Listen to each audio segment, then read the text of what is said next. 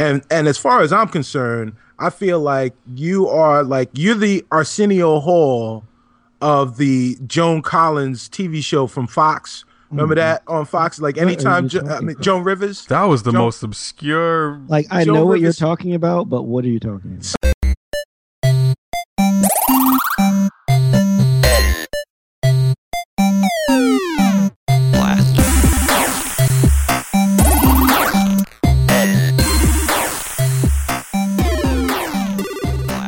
Going on, everybody? This is episode 17 of the Spawn on Me cast. This is Kahlief Adams. I am joined this week and every week with my homeboy from the other side of Chicago, Cicero Holmes. How are you doing, sir? Uh, what up? What up? What up? What up? What up? Yo, I am good, son. How are you, sir? It's I'm doing so really well.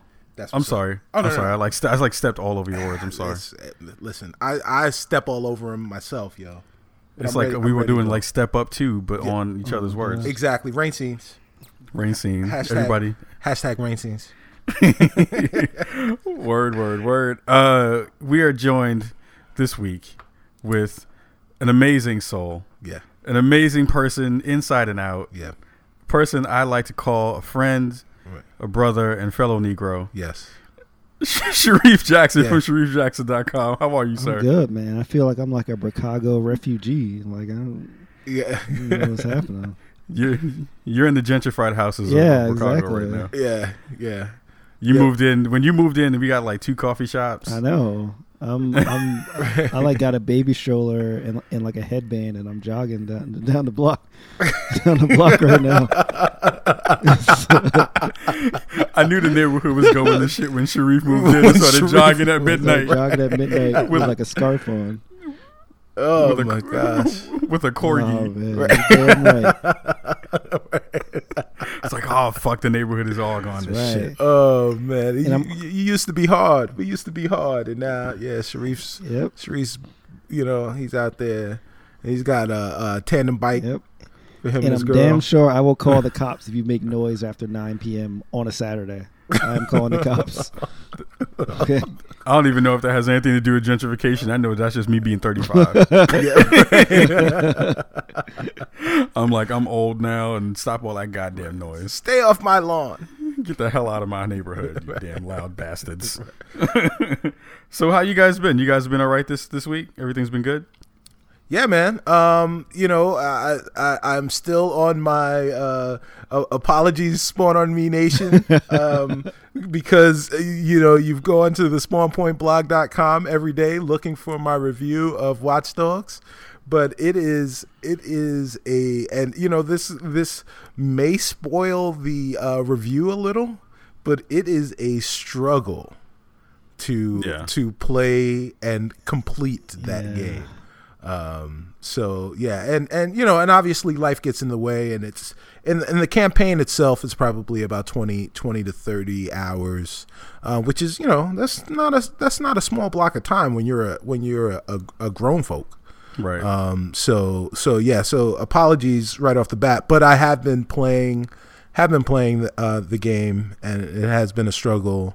Um, uh, a a a friend of the show, Dan the robot. Uh, Shout out to Dan the robot. yeah, shout out to Dan the Robot. Also, uh, shout out to uh, my homeboy from uh, that I met here in the Chi. That's uh, originally from New Orleans, who's now out in Cali. Uh, my my my dude, my dude Glenn. I told him I shout him out on the show. So there you go, Glenn. Uh, you know he's a, he's an MC, but I don't even talk about that. I ain't, gonna- I ain't gonna promote his shit. Um, but yo, shout out to my dude, yo. I love you, yo. That's messed up. I mean, that's how I do my peoples, though. It was like, yo, my one your one opportunity to give a dude a shout out, and you're like, yo, I'm gonna shout you out and not think about nothing that you do. Dude, right. um, yo, yeah, yeah. Uh, check for Glenn. You just have to check for all Glens until you turn turn up on him. That is the Um, worst shout but- out I've ever heard in my life. That's kind of amazing and terrible at the same Don't time. shout me out anywhere. no doubt. no doubt. Yeah, now nobody will ask me. Oh, that was a strategy. I like yeah. So yeah, so um so so our good friend Dan the robot um actually finished the game and he he wrote his impressions of the game, and and then did something that. uh, You know, it's kind of universal in, in game reviews. It's not something that you'll see in the review that I actually will write for the show um, or r- write for the site. Um, but I, I will say that his review has a score, and the score is 7 out of 10, which, if I were scoring the game as it currently stands, is exactly the score that I would give it. And, and Kai and I talked about it off cast uh, a couple of days ago um, because everything is off cast when you're not actually on the cast. Um, but uh, yeah, and that was exactly what I said was a seven out of ten. Um, a couple of highlights that are spoiler free um, is uh, he he says that the story is pretty solid, but a little overdone at times. I like that they didn't rely on the son or daughter trope and went with the nephew niece sister. Uh, it added a different dynamic to the story, uh, to the storytelling that was nice. May not be revolutionary, but I appreciate Ubisoft taking the path less traveled. Um, then, so onto something that was a little negative. Uh, he said, All the black characters are thugs, criminals, street rappers, cricket politicians, and drug pushers. I cannot think of one black person who had a positive spin on them other than a character that is the actual impetus of the story, whom we know very little about. Um, so that's something that you guys can discover if and when you do play the game. And then to kind of uh, finish it out, he said that. Uh, uh, that little boy, um, you'll know who he is. Watch Dogs 2 Electric Boogaloo, which is definitely something that we'll, we'll, we'll be able to talk about. And um, he, all right, so there was there was something that he said about it being an Ubisoft game that I I really wanted to. Oh yes, okay, here it is. It feels like an Ubisoft game. There is no way around it. This is a, this is Assassin's Creed Chicago. Instead of climbing a church or a tree to get to get the lay of the land, you activate activate a lift and hack button so you can point your phone at a tower. Same mission structures, same way of doing acts. Uh, they may, may not be called acts in uh, Assassin's Creed, but we all know that at certain points in Assassin's Creed, it marks a delineation of the story uh, really prevalent in AC3. So that is that is the game in a nutshell from Dan the Robot's perspective. And again, he put it as you know seven out of ten. Um, there's nothing in what he said that I that I could definitely that I could disagree with. Um, I, I will say that uh, he we were talking about last week. We were talking about um, the the race issue um, in this game, particularly with the with the character named Iraq. I have gotten to that character. I definitely do have some feelings on that character.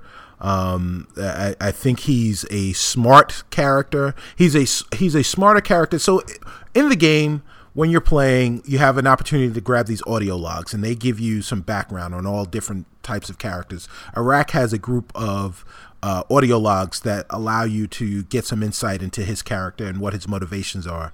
Um, there are observations that Iraq makes that observation that are only things that a, a, a really, really intelligent and insightful person would make. But then if you listen to him make those observations, they're made from a person who, via his language, wouldn't you wouldn't necessarily attribute that level of intelligence and thoughtfulness to. Um, so you know, so there's definitely a kind of a disconnect, and the character himself, the character himself seems a lot more, a lot smarter than the way he's portrayed, um, which is you know, which is definitely a really really weird thing um, that I've that I've come across in the game. Um, we were we've been talking about it, uh, and I've been dominating this conversation for too long. Reef, Kai, you guys been playing it. Reef, uh, what do you what do you think about the game so far? Where are you on uh, on the scope of it? Well, I think a seven out of ten is pretty accurate in terms of where I am. I'm a little behind you in the game, but I'm definitely. Um, I don't know how many. Let me check how many hours I'm in. Um, but like, I'm definitely on the second act. I'm 12 hours in. Um, I've done quite a bit of side missions though. Um, I've been more interested in those than the story, to be honest. Um, which was similar to Assassin's Creed.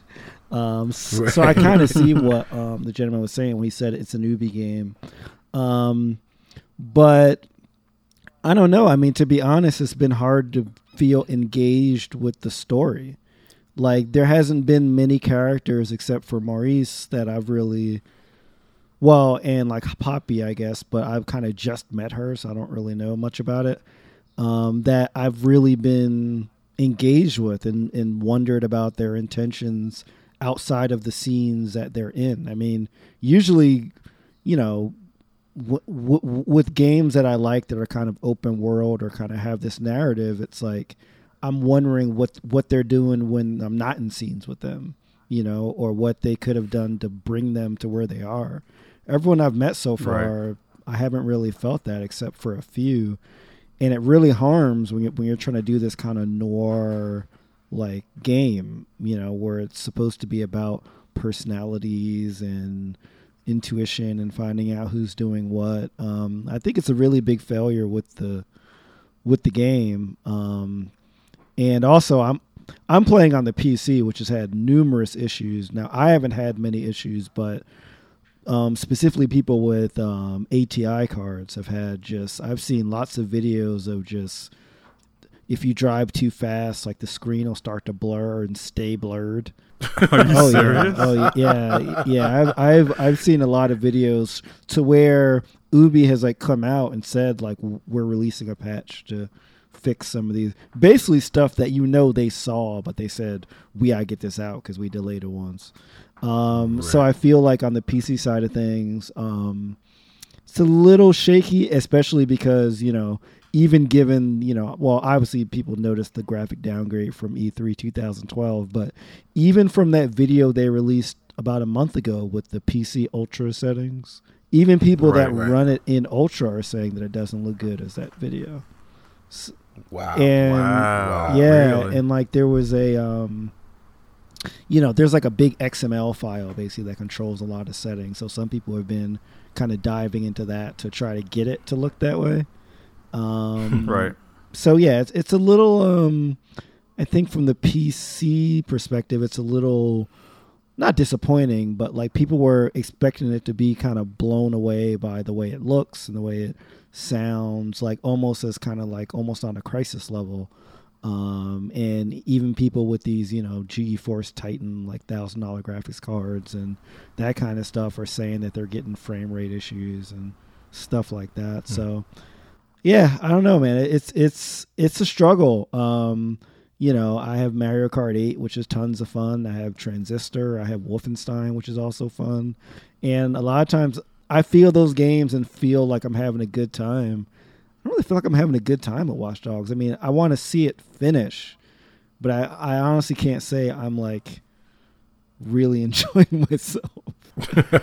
which which, which kind of sucks to say. And if this was any other game, honestly, I would have shelved it a while ago and said, right. "I'm getting back to this." But you know, I'm. I mean, I, I admittedly bought into the hype of it being, you know, one of the first next gen experiences and all that stuff, and it's just left me wanting.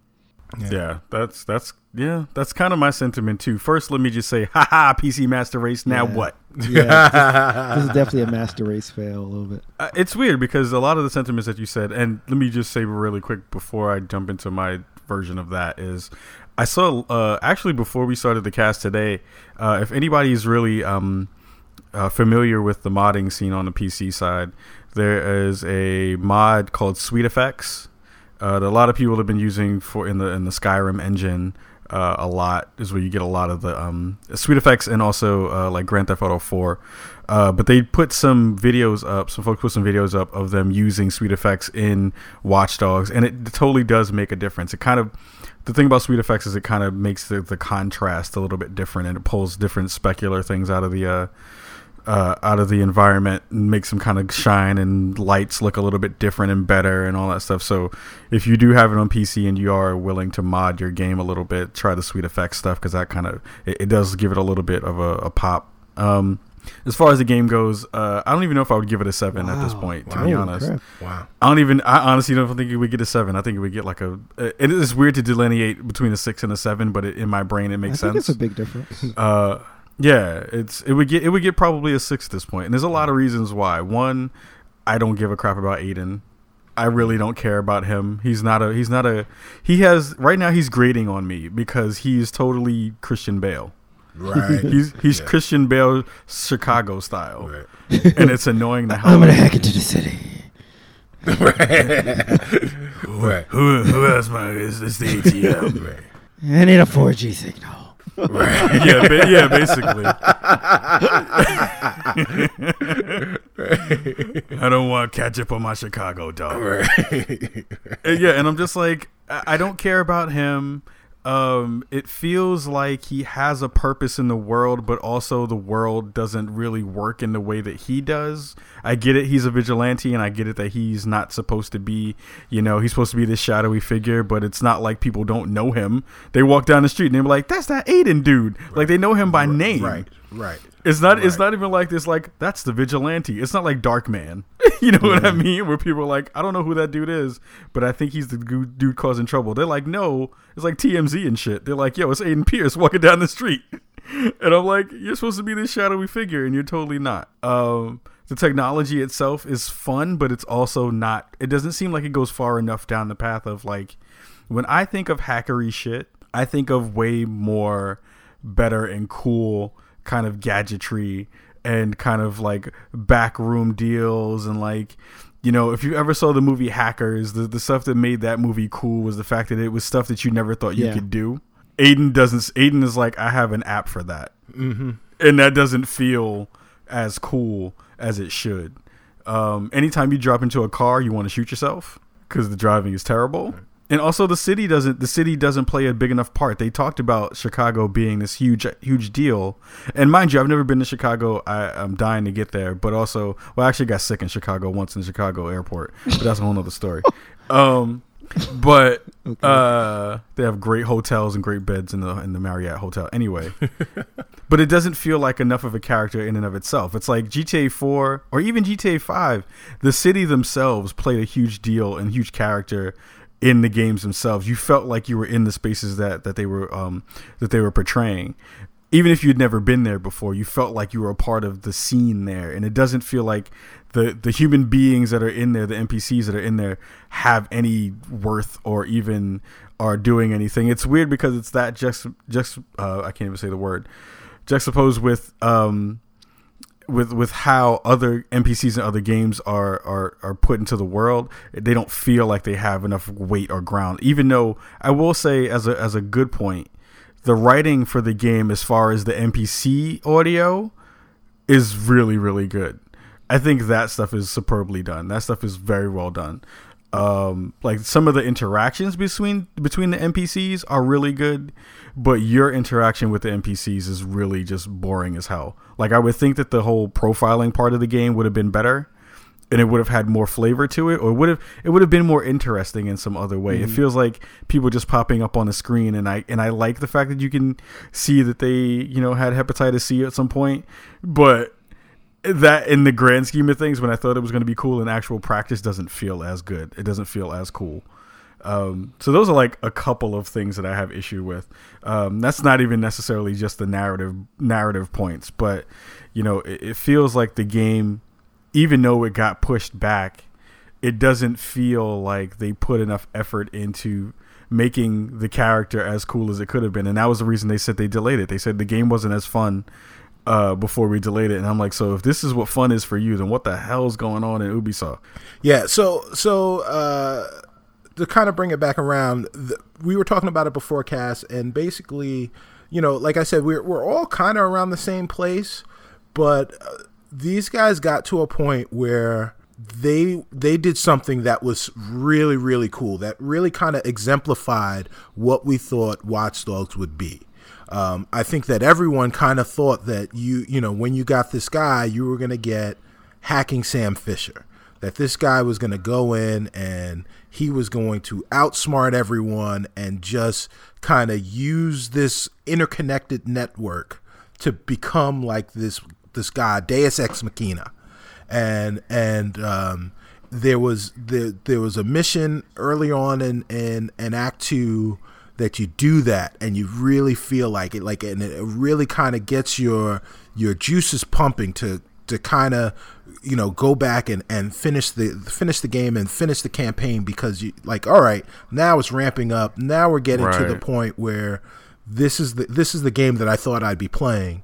And then you know almost right after that they they turn around and one of the like next missions three missions in after that there's a point where you have to go to cabrini green. You have to infiltrate the the network that basically you know everyone everyone that listens to our show is old enough to remember new jack city. They basically uh, this isn't a spoiler um, the cabrini green is set up like the carter and iraq is basically nino brown. Um, and they've got they've got set up they've got uh, a a setup for that and you've got to try and now hack into that. Um, so you're like okay cool hacking stuff stealth whatever. No wrong. You you go into there and every time you hack one of the boxes more enemies come out and in order for you to to actually access all of the boxes and and uh, do all the things necessary to complete the mission before you have to do the the obligatory thing that you have to do after every mission, which is escape. Um, you know, escape the cops chasing you, escape the thugs chasing you, escape little old ladies chasing you, hordes of girls, whatever, whatever the fuck it is. You're always escaping some Girl shit troops. at the end. Right, right, exactly. um, before you do that, you have to murder all of all of the the thugs, the gangbangers as they called them, that come in. And as soon as you say gangbangers, is you know the second I say that, everyone knows exactly who who you know what what uh, what level of melanin um, these these people contain. Um, I can't say melanin, so you know. although I think I just You said, said it. melanin. I'm, I'm terrible at yeah Like yeah you yeah melanin. something there. Right right It's exactly. a show of inventions. Um, That Right. that is a town in Tartarstan. yeah, it's a, it's a Doesn't that make Watchdogs go um, up to an eight because it makes you like right, right. words? right. Like it sparks your brain. right absolutely um but yeah so i mean for the so one of the things that i said last week was that i, I had spent a significant amount of time playing the game without firing my gun um, and I really enjoyed that because that's kind of what I thought I'd be able to do in the game.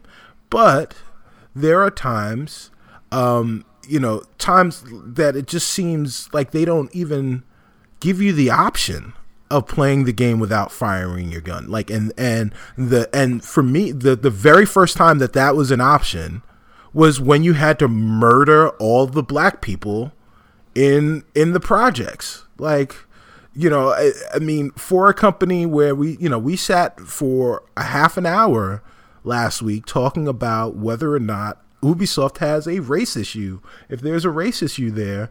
And you know every time I want to say no you know we're really kind of th- throwing you know we, we you know people are out there and they're you know they're just kind of blowing smoke um there's yet another there's you know yet another opportunity for you to sit back and say well then maybe there's something to it. And again maybe there's something to it that the very first time you absolutely have to murder everyone is when there is just nothing but black people around. You know what the fuck's up with that?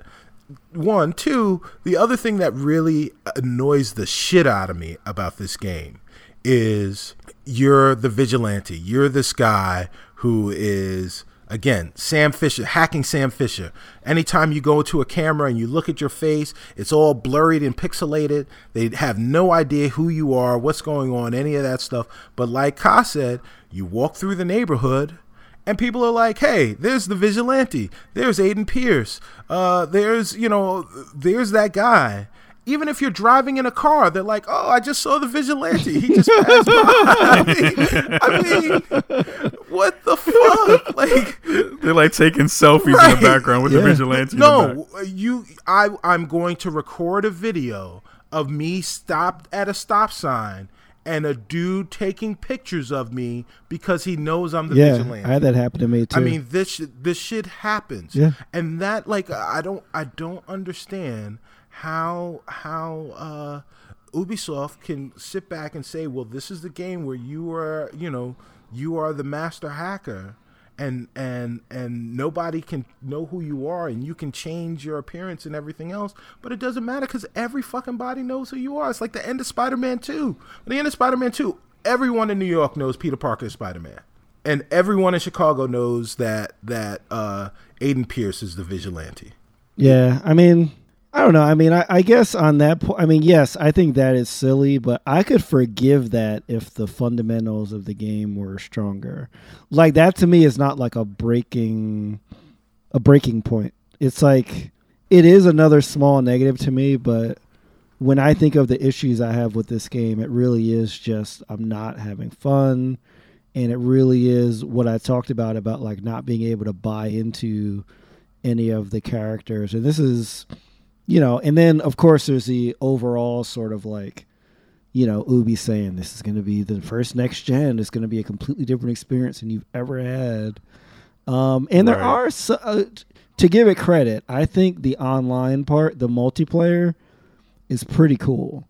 Um, It is. It is. You know, it is it's definitely. It's like pretty that. cool that like you know I'm constantly getting these like challenges of like hacking or racing or whatever, and you, and like you can pretty much accept them at any time. So like if I'm far away from a objective, sometimes I might just do one of those and just you know.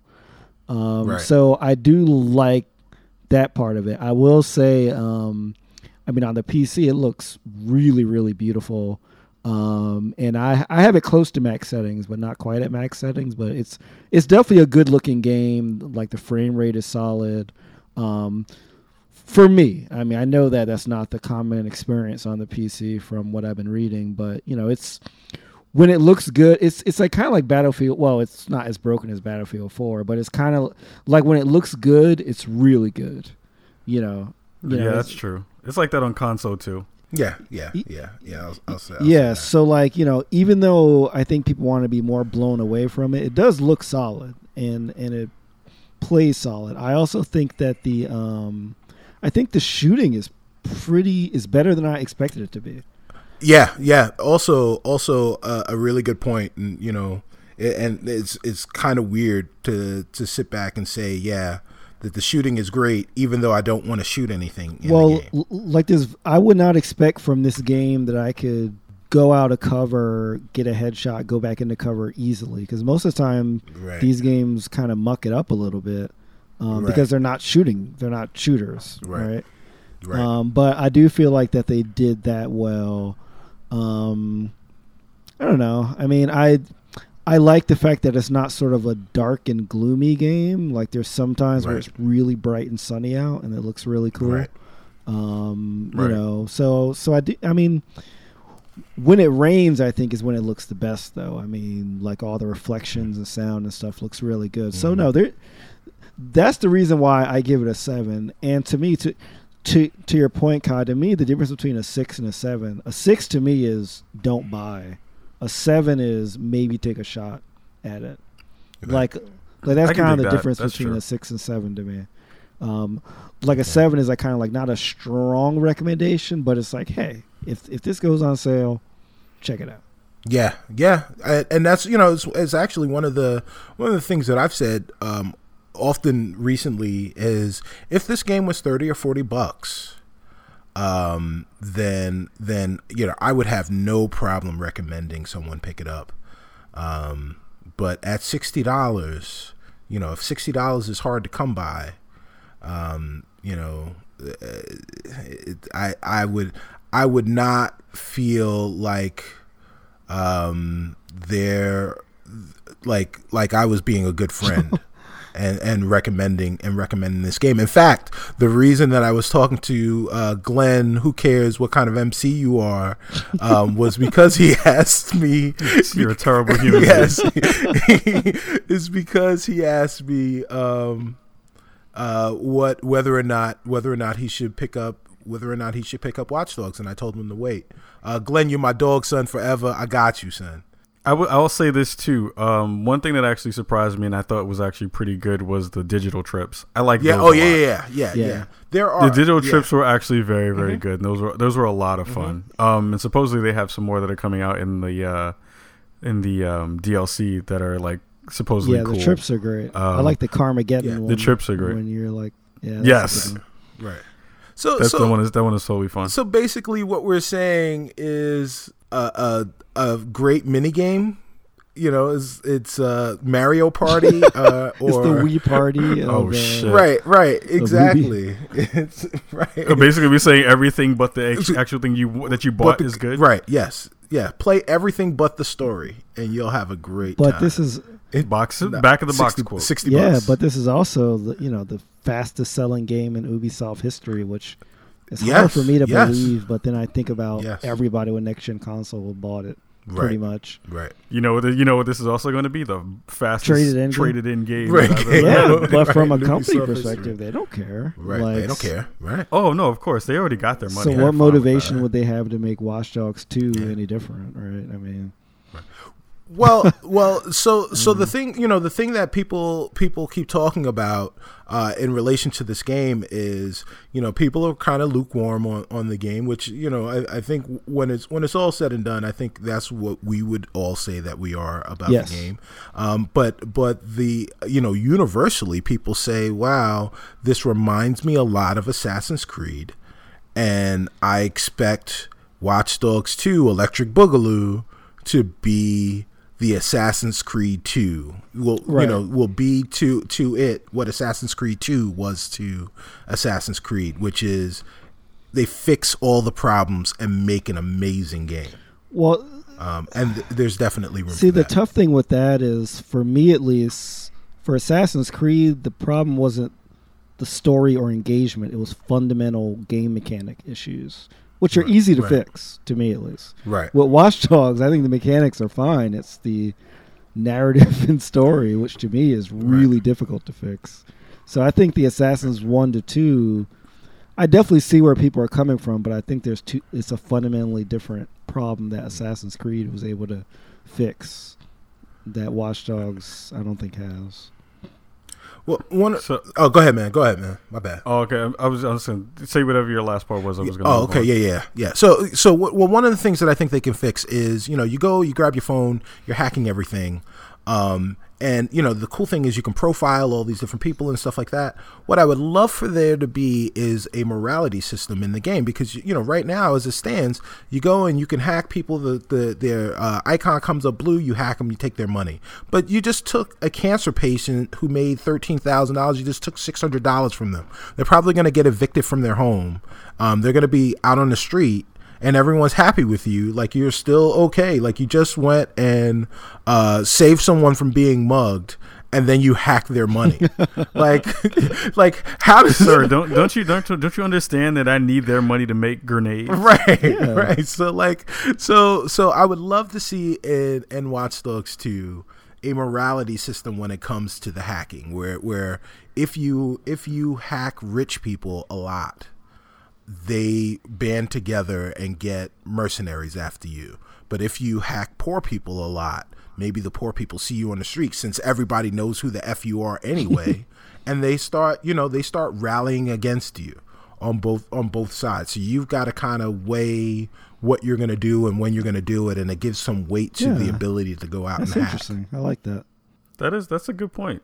I, I I'd like to see them fix that too. And you know what else I'd like to see fixed? But I want to see good old games get their Steam business together. But we're going to talk about that right after we jump into our breakdown. break it down. Break it down. Lies, rumors, rumors, the lies. Yeah. Lies, rumors, rumors, the lies, lies, and rumors, rumors, So it looks like uh, this got announced today. Um, so during today's stream, they had a Witcher stream from uh, CD Projekt Red, and they basically did two things today. So they jumped in with a crazy trailer for Witcher Three uh, Wild Hunt, which looked freaking ridiculous. It looked so dope. Uh, my level of hype for that game has jumped way above everything else right now because it made me. It, it was one of those games that made me want to go buy a PC. I was like, I need to go buy a PC now. I don't know what my wife is going to say about that when I bring that up, but I'm like, I want a PC. Um, and also the crazy thing that got announced as well was Good Old Games basically shot a, a a shot across the bow of both Steam and Origin by announcing that they're trying to do their own kind of service and client called GOG Galaxy. Um, so the cool thing about this is it's it's multi-layered. It's um, you don't have to use their client if you don't want to. It's optional. Uh, GOG has always been DRM free pretty much, uh, so they want to continue with that. Uh, they said to basically play the game and to play multiplayer things, you don't need a third party go between to uh, do that if you want to play on their on their systems. I mean, on their um, in their in their network, basically. And they want to do it for pretty cheap. They don't want it. They don't want it to really add anything else to the the buying parts of your buying of your games. Uh, I don't even think they're actually going to charge for the Galaxy service. Uh, what they're going to call it. Uh, they put up a link uh, on their website that's going to let you jump into their beta whenever they throw that up. But um, what do you guys think about them trying to jump into the the, the market marketplace uh, kind of like client deal? What do you, do you think about that, guys? Well, I think it's great. I mean, um, I think that there's already a lot of crossover between Good Old Games and Steam. I don't think there's like a Steam camp and a Good Old Games camp because the libraries don't mix that much. Like Good Old Games, you Right. know, focuses a lot on well, good old games. So like old games that really only support like DOS and Windows 3.1 and XP, and they sort of bring them up to spec and all that stuff. Um, I do though think they should require it. I think they might have some Mm. trouble getting if they're really trying to get like a really you know large group of people. Like I really think that people, um, you know, you kind of have to force people's hand a little bit to get that base. Now we'll have crossplay with Steam, so you should be able to play with people that have the game on Steam or other places. But I think that they are developing this and it's taking resources, and I, I think that they should just put all the weight behind it and just require it for their games. I mean, I don't. I don't see why I can't really see the negatives behind that. I don't think people that buy into the good old games thing would be offended or be not want to use it because you know because they support the, the service. So like that's the only thing that kind of left a question in my mind, but I think it's a great idea. Yeah, I'm wondering if it's gonna splint. Well, like you said, there isn't that crossover really where uh, Steam and uh, GOG have like they have their own. They have a lot of games that are not in the same other other people's stores, basically.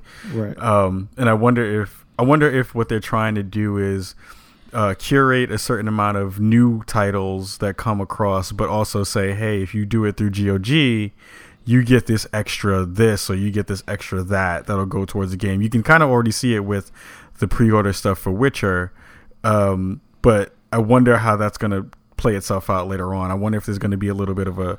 It won't be a drop in Steam because Steam's player base is pretty pretty solid.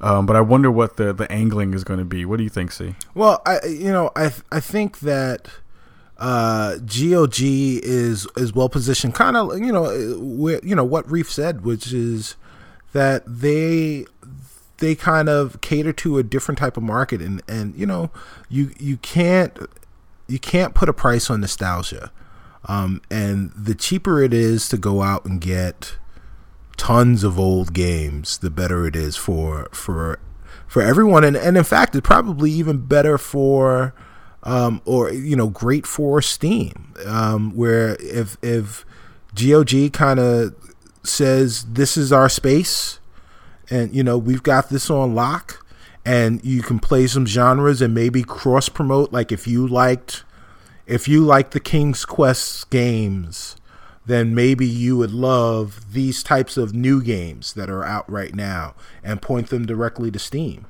Um, I think that would that would be really cool. Yeah, I don't know. It's it's. I guess you're merging ecosystems in some form or fashion, which is fine. Um, I'm just wondering what the like at the end of the day, what what is going to be the benefit if there are two games that are on this? On, if there is one game that is on both systems, Yeah. what is going to be the determining factor between me buying it on GOG or me buying it on It's- Steam? I think it's DRM, man. Right. Like I think hmm. that's a big thing is that some people just don't like DRM.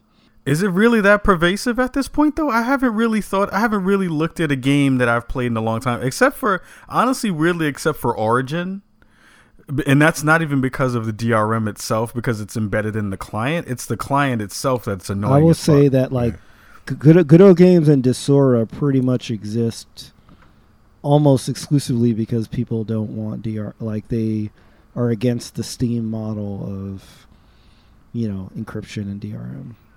So th- there's a pretty significant community out there that if given the choice y- y- you know it's it, it's like choosing between the iTunes store back when it had DRM only and the Amazon store when they came out and said we're DRM free. Like you get the same thing both places, but people, some people are, you know, and you, you, you also have to understand the PC gaming community is very niche and very, mm-hmm. and I think, yeah, for general people, I don't think it would make a difference, but for a niche community, I think it definitely does. Yeah, I'm wondering too if it's one of those things where um, I can see it being more of an issue again if it's you know you see lately uh, companies are shutting down their online servers and things like that. Um, if that if that was more of an issue too on the PC side, but you know PC folks are pretty crafty as far as getting things to run that that no longer run on other people's servers. You know, if they want to make it run on their own personal stuff that they set up and LAN it out or network it out, they seem to be able to do that. I, I wonder if that's something that plays into that too. Yeah. Yeah, yeah, yeah. Um, yeah, you know, nerd stuff, PCs. What do you guys think about the actual Nerd stuff nerd stuff PCs? nerd stuff PCs. T TM. Um, You're welcome. You can use that. TM. What do you guys think of the actual Witcher trailer though? Uh, I mean, The Witcher looks look. The Witcher looks dope. The I mean, it just is is um the The Witcher is one of those series that everyone seems to like, but only a few people seem to play. But it's amazing. Like a lot of people sleep on it, and you shouldn't sleep on it because it's a dope ass series. Um, and hopefully with The Witcher Three, it's just gonna blow the doors off of people at E3, and and, and it's gonna make people stand up and take notice, especially with the with the the dearth of games that are out that are out right now on on the uh, especially on the on the you know current gen now consoles. Yeah. Mad Dearth, yo. Yeah, Mad yeah. I don't know how The Witcher is actually perceived more on the console side, but I know on the PC side, literally everyone that's come out has been sort of a graphical powerhouse. Um, and, and this Right. one looks no different. I mean, Right. um, you know, I haven't played much of The Witcher, but I do own them both via a, a Steam sale.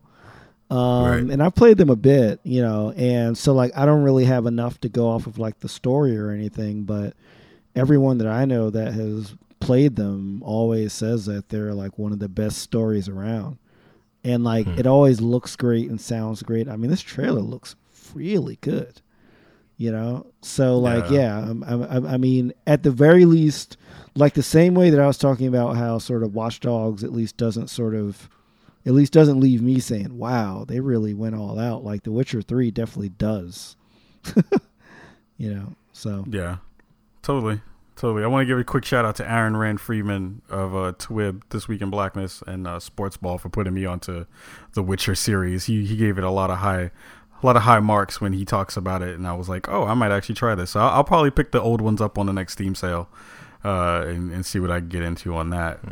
Um, I don't know. The, I guess I, I don't know. It's crazy. Like I, we're talking about all the games that are coming out and stuff that's already been out, and the games that are coming out now with everybody, everything getting pushed back. It feels like everyone's gonna have to dig back into their library pretty hard. Looks like everyone's gonna be their their their pile of shame is going to be getting lessened and lessened at, uh, as we speak. Right. yeah. Well, you know, if you if you're playing all these old games, why are you going to care about pre-ordering games when new games come out, son? Uh, I don't know. I don't know. I think I think it's one of those things where people have to really pay attention to what they're pre-ordering. And now is the beginning of the show, the part of the show. I'm sorry, where I go on my soapbox. Nice. Yeah. I want all of you to take a quick ride with me Yeah. on my soapbox. I wish I, I need some soapbox music to go with the, with this part of the show. Butterfly in the sky, Kahlief's soapbox. I like that. that totally that, to, that totally yeah. worked. That That, that's that, to, that totally fit. So on Kahlief's so Kahlief's soapbox this week, we're gonna talk about so uh, NBA 2K15 is coming out in October. Uh, NBA 2K14 was a huge success. Kind of was the graphical powerhouse of all of the uh, next gen consoles. Yeah. uh, was the was the actual game that you could look to and say, "Look at this is exactly why I bought my new console Right. because it looked ridiculously awesome." But that game had one on the uh, current gen because now we have to d- determine and, and call them current versus old gen or right. last gen. So the last gen version of NBA K, uh, NBA K, NBA NBA K forty seven, Right. NBA two K fourteen, NBA KKK. on the NBA racist. Can you NBA imagine Duncan with a NBA hood what- on? Son? Sorry. I made it to the championship in NBA white supremacy. It was dope. oh, Dan, Oh, Donald shit. Sterling. Donald, Donald Sterling is Sterling the one that comes out with the with the with the championship. yeah. Yeah. Oh my then- gosh. Oh, it's great. I'm sorry. We're, we're off the rails. Off the rails. Oh, why do you have to bring Magic Johnson to my video game? Anyway, He's the real logo. Sterling. Ron Sterling is in the new NBA Donald- KKK logo. Donald Sterling looking upset. Oh. So, so, so, so the last, so the last gen, the last gen version of it. I can't stop laughing. Oh. I'm sorry. Oh, All right, sorry, calm down. everybody. So the last gen version of the game had more features. There was a, it was an actual whole feature that was omitted out of the next gen version, or the, I should say the current gen version. Um, from what I heard, there were not as many uh, uh, network issues that happened on the uh, last gen version of it. Um, you did get you didn't get that graphical boost, but it was a, it was a solid uh, uh, game in in that respect. So you move on to the current gen version, which looks really pretty. There were massive amounts of, of, of problems on the, the networking side. There were uh, crazy issues with the VC system, the, the virtual currency system. Uh, you couldn't do sim- you couldn't do simple things like save a roster. You couldn't share a roster. You couldn't do a bunch of small things that you were able to do on the on the previous gen uh, version of it. So I go online and I see in my Twitter feeds, my numerous Twitter feeds, they have now 2K has now put up this hashtag "Your time has come," which is supposed to usher in you know Kevin Durant because he won the MVP and he's going to be the cover boy of their the cover man. I don't want to call him the cover boy because that would be the NBA KKK version of it Right. he's the cover man on on the game and uh and he's and he's and he's doing his thing and it's great and it's awesome so they put out this trailer for uh basically a trailer that basically was about their pre-order bonuses and how much vc you'll get which they hyped up with all these uh people from the community and did all this stuff and I see all these random tweets towards their PR guys who are um, uh, Ronnie 2K uh, and uh, the other guy. I forgot his name. Not the I had it Czar. Not the czar. He's not. He's not. he doesn't work yeah, for them. Czar doesn't work Right, for them. right. But there's another gentleman. I forgot his name off the top of my head. I'll remember it. But he's he's the other well-known uh, guy in the community who does their PR. And people are tweeting at them with copies, uh, pictures of their receipt for NBA 2K15, which doesn't come out for another for another four months Right. and it's pissing me the hell off because I'm like, you are totally giving 2K. You're not you're not putting their feet to the fire and saying, look, Right. Make me make you earn my money. Right. You're just saying you already got me. I'm already buying it. Even though I'm probably one of those people who complained, bitched, and moaned about the game not doing everything it was supposed to do, but you're automatically showing them that they're getting sales, right? Right. We just talked about GOG kind of stepping into the realm about Steam and and uh, and on Origin, and we're seeing on both sides of the console war, quote unquote console war, that you know Xbox is is getting parity with PS4, and PS4 is then changing and dropping prices on certain things. We're seeing that the competition is good, right? Right. But when you put your money out there off the off the bat and say, "Look, 2K, you fucked up four times already, but I'm gonna give you my sixty bucks off the off the top," that totally ruins the idea of what competition is supposed to be. Also, making the company work for your dollar. Also, innovating and keeping things fresh and new. Um, it's so many issues that I have with this thing. Do you guys have any thoughts on this at all? I mean, uh, we've we've talked about it in length um, about my displeasure with with what 2K has done. The fact that they seem they they see seem unapologetic about the atrocity that was VC, um, and and threw it front and center in their pre-order stuff. Really, it pisses me off too. I mean, it, it it's like you know, when are we as gamers? going to stop being goldfish. Um, and you know, if you're you if you're angry for ten seconds, then you should be angry for eleven seconds, and and not you know at at eleven seconds just kind of start fresh again. Yeah. That I mean that's it's wrong. It's wrong. Damn it. Well, I mean, it's. T- I mean, like, people are going to pre-order stuff, right? I mean, I remember the weirdest thing was I think it was Crysis Three. They put out a pre, like, it came on Steam like maybe nine months before it came out. It was like pre-order now, and there was no bonuses or anything. Like, I feel like part of this culture of, and this kind of ties in, I think, with DLC, with the prices of games like publishers just need that guarantee of those first couple of days and i i mean i see what you're saying kyle like i definitely think it would be better if we you know sort of let them earn it but i mean i think realistically if people are excited about something regardless of missteps like it's it's like the xbox one right i mean like Right. despite all the missteps microsoft had with the messaging with that horrible E3 stuff where nobody knew what was going on. People people Right. still pre-ordered it. I would I would give that more. I, I get that you have you have a point, but I would give more credence. And it's funny because I'm looking at the, the the docket, and I totally did name this. Why the fuck are people pre-ordering Yes, you did. 2K5 already? but but but to your point, as far as the differences between those, right? So hardware is, is very specific in the way where more than likely you'll pre-order a hardware system. You'll pre, um, you'll pre pre-order hardware when you have really no idea what you're going to get. Right. It's totally based on Right. faith. Which is which is fine because I brought I brought my my PS4 knowing that more than likely in the first year I'm not gonna have a whole bunch of stuff that's gonna be amazing to play. I know that more more down the line, there's gonna be stuff. It's the way that every console cycle has ever has ever gone. The difference with that with software is, especially when it comes to games like this, is if you wait at least two more months, and 2K is really slick about this because 2K, their PR department has dropped the ball on numerous occasions where they will wait until the the last second to give people actual gameplay. Oh my gosh, for, yes. for their game, Yes. which is which is difficult in and of itself to make a to make a, a, a purchase without having the, the proper information. But at least like okay, wait till E three Right. To, to to do something, or wait till Gamescom. I mean, they're really usually never at Gamescom, but but wait till that. Wait wait for PAX West. I mean PAX Prime. Right. Like there'll be stuff. You'll get to see stuff at least two three months Right. out, and then you can kind of make a decision where you can say, okay, fine. I know that you are going to put something out that looks a little bit different. Maybe you bumped up the graphics a little bit. Maybe you added a couple new features.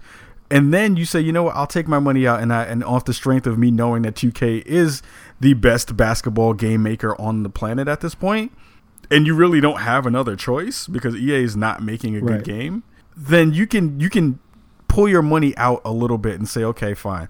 I'm going to give you my money, but I'm not going to give it to you just yet. Because when they do that, they totally have the opportunity to be lazy when those pre those pre-order sales come up because you can see how many you get. Right. It's not like you can't see it, but I would just hope that people, and this is the end of my rant. I would just hope that everyone, when they go out there, they use they, they spend their money wisely and in a way that benefits every other gamer, because that's the difference. Is you're making this purchase, and you're making it because of a selfish reason, which is because all of us do that. We're all gamers and we all make our selfish decisions.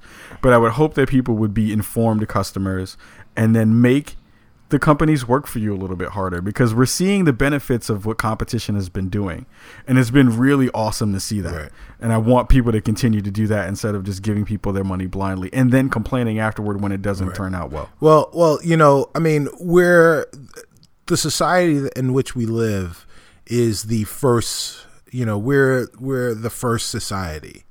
Uh, and, you know, when you when you go to, especially if you go to World Star or Media Takeout, and you look at the comments, the first comment is somebody saying that they're first. You know, I haven't done that since I was in kindergarten and it was time to line up. um, but you know, now people, you know, now people need to feel that way when it comes to pre-orders. Yep. Uh, with games like you, you know, it doesn't matter. It doesn't, you know, you've got this this previous experience that you whitewash into believing was, you know, was hundred percent great all the way around. Um, but but and and you hear that there's a new game coming out and you want to be the first person in your circle to say that I've got a pre-order that you know that I Yep. I was in line and I'm in line for that game. I mean, listen, every time there's a new game that's out, if the bigger the game, the bigger the response, the bigger the the the, the coverage of it, the person that gets interviewed, the regular person who gets this 15 minutes of fame, is the person that's first in line, standing out in the fucking cold, Yeah. you know, with icicles on his beard, and sits there and says, you know, I've been out here since last week, you know, and and you know, he smells like shit, but he's he's gonna be the first guy with his copy of, you know, Dig'em Smacks Attacks. Uh, Nice. what? Listen, I've been I've been uh, I've been working on that game. I haven't I haven't told you guys Exclusive. About that, but- Yeah, exclusive. Brr, brr, clue, brr, clue, brr.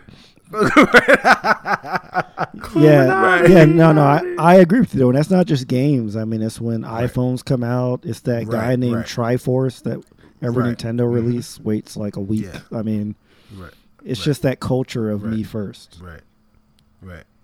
Now, Stop that now shit. you know. Now here's here's something interesting that I think no one's really talking about, and maybe it's only because I'm the only dumbass doing this. But I have stubbornly stuck to um, buying all of my games digitally. So I now have close to 15 games on my uh, on my console, and they're all digital, which means um, when I don't like a game, Watch Dogs, um, and and I feel like you know maybe I should trade it in. I'm I'm stuck. I'm stuck with the game. Um, but the the other side of that is that you know I enjoy the convenience of having all my games on my system, being able to call out to my system and and and bring them on and all that other crap. But but additionally, the, you know the, the other problem that I run into is when there are pre-order bonuses. If there is a game like you know 2K, I'm still kind of on the fence about whether or not I'm gonna um, I'm going to give them my money. I really want to see what EA is going to do, and all the stuff that you are saying that 2K should be doing. Um, people are putting EA's feet to the fire, and I think you're really going to see a big push out of Electronic Arts uh, starting at E3 to show to show you why you should not pre-order 2K15, but take a serious look at uh, NBA Live 15 this this coming year. I, I you know, and I and I say that I say that with a straight face. Uh, I really think that they're going to make a, a concerted push, uh, a concerted marketing effort and and technological effort to to give people to give people some pause about whether or not they should give their game a chance. So, um, but but having said all that, I'm a digital person. I want to be buy my games digitally. I can't pre-order anything, especially well, you can on the you can on the PS4, but on on the one I can't. Really? I can't pre-order anything. I can't. Yeah. You, No, I mean, I didn't know that. yeah, so you can, you know, you, there's advertisements. You know, they they'll talk about the game coming out, but you can't, uh, you can't actually pre-order it. You can't go in and say, "Oh, there's that game. Here's my money. Give you know, take my money." And when the game is released, start my download. So you can't preload. No, you can't preload. You could. So, uh, uh, Spawn on Me listeners, anyone that has a PS4, uh, pre-ordered Watch Dogs, uh, and preloaded it, please let us know how that experience went. It didn't work at all. No, no, they didn't. They they talked about it in the um. Yeah, the, the the funny thing is that when they did the update, the 1.71 update, they talked about being able to preload and that being a new a new Yeah. option for you. Um, but it seems like it's based on the actual publisher, and the only game that's going to do it in the uh, foreseeable future is uh, the one that's going to actually start it off as Destiny. Now, now, what they said specifically, because I have some friends who, you know, the 171 update came out, and and then right after the 171 update was MLB The Show, and and Right. pre-ordered MLB The Show and was expecting that to preload, and I did and, too. And when they when they inquired as to why they w- it wasn't preloading, finally Sony got back to everyone, and I think they posted and said the first game that you will be able to preload was Watch Dogs. and then they pushed that back to Destiny. Effing liars. Destiny, that's September. What the fuck? I mean, that's when all the games are coming out anyway in 2015. Yeah, right. right. So so basically so basically everything that got pushed to 2015 Oh my also preloading got pushed back to Oh my 2015. Gosh. Yeah, n- Oh no, I, that's great. I I agree with you though, uh, C- C- Cicero. I think digital, if you can't preload, it defeats a lot of the desire because you're already giving up the trading and stuff like that. But Right, right, but you know, obviously, I've been digital for a while. I mean, right. on the PC and basically everything on the Wii U is well, most of the stuff on the all the first party stuff has been like day one, like like release, and it's like, yeah, like if I like just just being able to play at twelve oh one has been Right. incredible for the past couple years. Right. Um, Do you feel weird that there's no that you know we, we talk about all these digital purchases and, and Steam and Origin and now uh, Galaxy coming out. Do you feel weird as a PC player that there is there hasn't been an uh, an option to trade games towards other games at this point? no, because because of the sales. No, right. That that's what makes Ah, okay. digital Close works enough, yeah. on PC is because number one, you don't have much of an option because if you gone to get have you gone to the GameStop PC section lately? Do they even Oh, still yeah. have? It's- that? it's- no, yeah, I thought they. it's like on a little like rolling. It's like literally on a on a rolling like cabinet that they bring out. yeah. I, yeah. I mean, it's not Babbage's anymore. It's not Software Etc. Where, the- Right, right. Where, where there's PC games with those huge obnoxious boxes all over the place. You know, so so like Right. you know, um, I think the fact that if you the, the the good thing about being digital on the PC is that if you really want a game, you pay full price and you get it for, for first day. If you're willing to wait even like maybe a month and a half, you can get it half off. yeah. You know, um, and if you're willing to wait even longer than that, I mean, I just wait for those summer of Steam sales where you're picking up That's games for literally like remember me five dollars, you know, Hmm. or like games like that. So, you know, until I'm not surprised by it, um, you know. I, I mean, I'm I'm not surprised by it not being m- m- more popular on the console, just because the retail space is so strong. Whereas the retail space pretty much gave up on the PC around the PlayStation One era. Right. Um, Right. You know, in GameStop and Best Buy, and I think Walmart, especially, like they hold a lot of sway when it comes to right. these companies making money. So yeah, so uh you know, don't pre-order your game. Um uh, uh, listen, I can't tell you not to pre-order your game, but don't forget your history. If you forget your history, you're doomed to repeat it. And with a game like 2K, um you know there is there is a history of problems. Like everyone knows when you buy 2k there's two versions of 2k there's the, two, the 2k you buy day one in october. And then then the there's a, then there's right then there's the 2k that comes out around thanksgiving when the game is patched.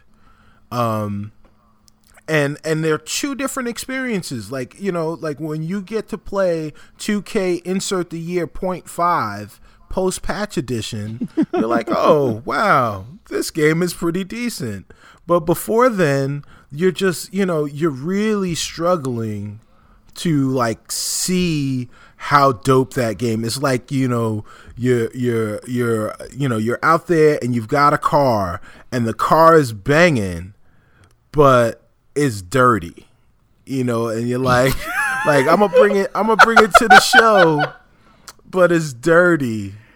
And then you know you're gonna ca- wash the car. You know you're gonna take it to the car wash. This is You know you this a are. classic moment right here. Yeah, you know you are, and then you finally do it. And you're like, eh, then everybody's like, "Oh yeah, you're right. Thank you for having faith in me, Carl. You know.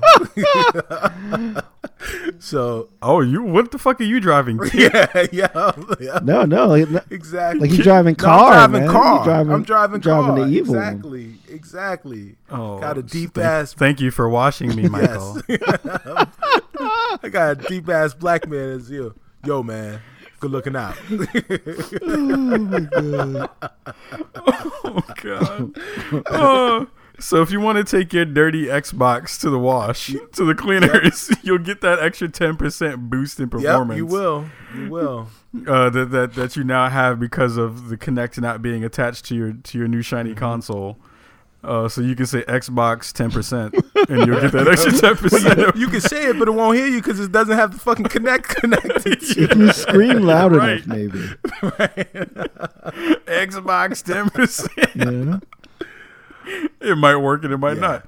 So- um, so yeah, so- go yeah, yeah. So I mean, the, so the story is that uh, you know after not long after uh, the announcement was made that they were going to release uh, the console without without the Kinect for the lower price of three ninety nine ninety nine. Um, that you know they they were saying that they're going to let go of the ten percent of the GPU that they've dedicated uh, exclusively to Kinect, um, and by releasing that, that will allow you to get more P's uh, in your game, son. Because we, you know, everybody needs those P's. Um, and and you know, and, and actually, yes, it, it will it will give games the opportunity to have better textures, to run smoother.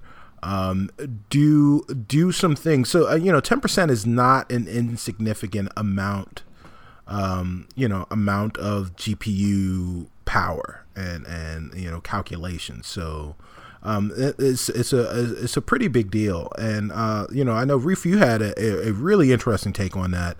Uh, so why don't you go ahead? I'll I'll pass the ball off to you. Sure. Yeah. I mean, yeah. So you know, I, I was obviously a little. Um, I didn't really support Microsoft's uh, removal of the Kinect thing. Um, I thought it's just another example of them not knowing what the hell they're doing and swaying Right. and stuff. But this ten percent uh, thing, I I would say, don't get it. It's it's not significant, yes, but don't get too excited. All right. It's not like you're going to be like, you know, jumping from 30 to 60 frames a second consistent at 1080 on this, you know? Um, it might bump you up to 900 to, to 1080p. And to be honest, you won't notice. You won't Right. notice. If they never told you that Last of Us didn't run at, you know, at whatever, like you'd be like, oh, Right. okay. You Right. know? Did, did you not know that inside that ten percent is where they hide all the mega textures? the texture supremes. Yeah. So I mean, it might help them win the fanboy war, like sort of the uh, spec war of saying, you know, Right. this runs at this. I Right. don't. I think Microsoft is kind of playing this a little Mm. more than it is actually going to result in things. And the Right. other thing is, like, if you're a developer, what are you going to do? Are you going to have an, a big if statement in your code that says, if no Kinect, boost the graphics? else else don't. I mean, like, uh, you know, so you're not only bifurcating the base based on like, do I make that Kinect Star Wars two if no one has it, like that dancing Vader No, you, the answer You to know, that like- is no, no Star Wars Kinect like, l- l- like you're not only splitting the, um, you know, the base with that, but now you're splitting it. If someone really can use this, because you know, I mean, developers can be really creative. Maybe someone can really squeeze something out of this. Are you only gonna d- develop that and say only playable without a Kinect? I mean, I that's mean, the thing, so right? Is like the, we see we see Microsoft with this kind of backwards trend again, doing exactly what they did in the last gen that screwed every screwed up all the developers. Was like, okay, some of our SKUs are going to have hard drives, and some of them are not. And I'm like, you just did the same kind of deal all over again. And you kind of screw. Like I feel so bad for the people who had Kinect games in the can ready to go. And now their stuff is just going to be screwed. Like Harmonix had uh, Fantasia. uh, Fantasia, and they had some other stuff that they was going to be coming down the line. And they're, the Dance Central game, you know, like who, like that so sucks for all those people who are in those predicaments at this point. Just for that extra, hopefully, hopefully ten percent that they, they they probably. The weird thing is also like we've seen during the time of console generations, towards the end of the generation, people squeeze a lot of juice out of those boxes, and they who's to say that you wouldn't have gotten that juice out anyway? Right. You know what I mean? right. So So so uh, first and foremost, uh, Shareef Jackson, you uh, brown educated bastard, bringing by for for what did you say Oh my bifurcation? god! Just stop! Stop! Stop! Un- stop! unbelievable. Just I, I don't know what you said, but Right. I don't know what you said. You're amazing. he said Yeah. bifurcated. Oh, okay. Well, listen. I, I used to shoot womp rats with my bifurcator look, man, back with my T16. I'm in the They were no. They were no bigger than three meters. Uh, I'm terrible. I, I, I'm not gonna lie, that it does sound like a Fallout. Um, It does. Yeah. um, but, damn it, I forgot what I was gonna say. Um, so like it's it's uh, it's one of those things where where uh, they could potentially. So one you know one of the things that happens with the with the X1 is if a game does not use the Kinect. And this was like this was a uh, thing that they kind of added for the conspiracy theorists is if the Kinect is not being used or if it's being used for a game for like head tracking or doing something else there's a little white light that turns on on the Kinect um, to allow you to do different things. Um, and maybe they can you can still have the Kinect and, and you know it's part of it's part of the problem with doing this kind of stuff is you know the great thing about the Kinect is maybe it's not always watching because the white light lets you know that the camera's on but it's always listening Right. so if i want to turn the party on if i want to switch to something or something like that that i can easily do that um, if you're using the gpu now to to actually play games as opposed to using the Kinect then maybe you just shut it off completely and there's a way to activate it um, you know because you can just hit the guide button and if you hit the guide button you can go back to the to the main screen and then maybe that'll turn it back on and and you know you're you're uh, you've got access to it again. So you know who knows? Who knows how they'll work that out? Hopefully they'll, they'll figure out a way to allow developers to to access that that extra you know squeeze out the extra little bit of juice uh, from the Oh wait, GPU. wait! Breaking Oh, okay. news! Break breaking Uh-huh. news! A developer who is making a game for Kinect says that you have to scream out "Dewey Dum Dum Bella, give me the power back on you." I'm sorry, I, ca- I had to cut you off for that joke. I'm sorry. Oh gosh. Child, child's play. I love you. Yeah. So. Fuck you guys. Y'all playing good. It's great. that's great. Um, yeah, so so uh, yeah, they'll squeeze out juice. Um, right now, we're we're gonna squeeze out a music break because this is we're done. Moscato on the deck, popping bottles on the ship like Mazel Tov. I'm taking shots, my chest is hot, I want Prilosec. Then I let my body breathe. Jump out my metal suit, I wear it cause these Metroids see my energy as edible. Lot of petty fools, they might assume your girl would be a dude. Never show my boobs and hide my grill like it's some peekaboo. Read the news, I ain't known for bluffing if it's me you. I'ma leave you permanently blushing like a Pikachu, no pink or blue. I play my part, I'm dancing hard in my leotard. Mother brain, she tried to win, I shredded her like a lead guitar. Roll credits, the show ended, it's too bad, it ain't no edits for the other team. It take two minutes. I'm Piccolo and other hoes Reddits. You clueless if you dash at Simmons. I'ma call you Stacy. Turning up my music, clapping what my mother gave me. I don't act like a lady, I still jump up in the melee space age bathing suit. Now holla, Justin Bailey. I love that feeling when I beat the game. I love that feeling when I save the day. I love that feeling when I get my way. I'll be over the moon, but I'll be hollering soon. Yeah, I love that feeling when I beat the game. I love that feeling when I save the day. I love that feeling when I get my way. I'll be over the moon, but I'll be hollering Yeah. soon. Yeah, I say this like the bell. Now should I call it quits and lock that out? Ladies, weapons down. Now that's some bull. I ain't no matador. Instead, I'm flying solo on a mission to the very end. Deal the boss a blow like Tonya did to Nancy Kerrigan. Ha! So before you ask, I don't need a man. My work is kicking ass. They call me Mia Hamm. While you chickens laying eggs, I'll just be eating them. I never land, I'm speeding past. They call me Peter Plus, it's never black and white. My life is not a zebra. Yeah, tonight I wanna fight as if I'm Sonny Chiba. But she might not have really died. It's temporary freedom. If she come right back to life, I'll act like it's a speed run. Beat her up pronto. If she really wants some. Got a bigger brain, but she will never be head honcho. Got me seeing red like looking at infected tonsils. I promise you'll be dead when we get to a better console. I love that feeling when I beat the game. I love that feeling when I save the day. I love that feeling when I get my way. I'll be over the moon, but I'll be hollering soon. Yeah, I love that feeling when I beat the game. I love that feeling when I save the day.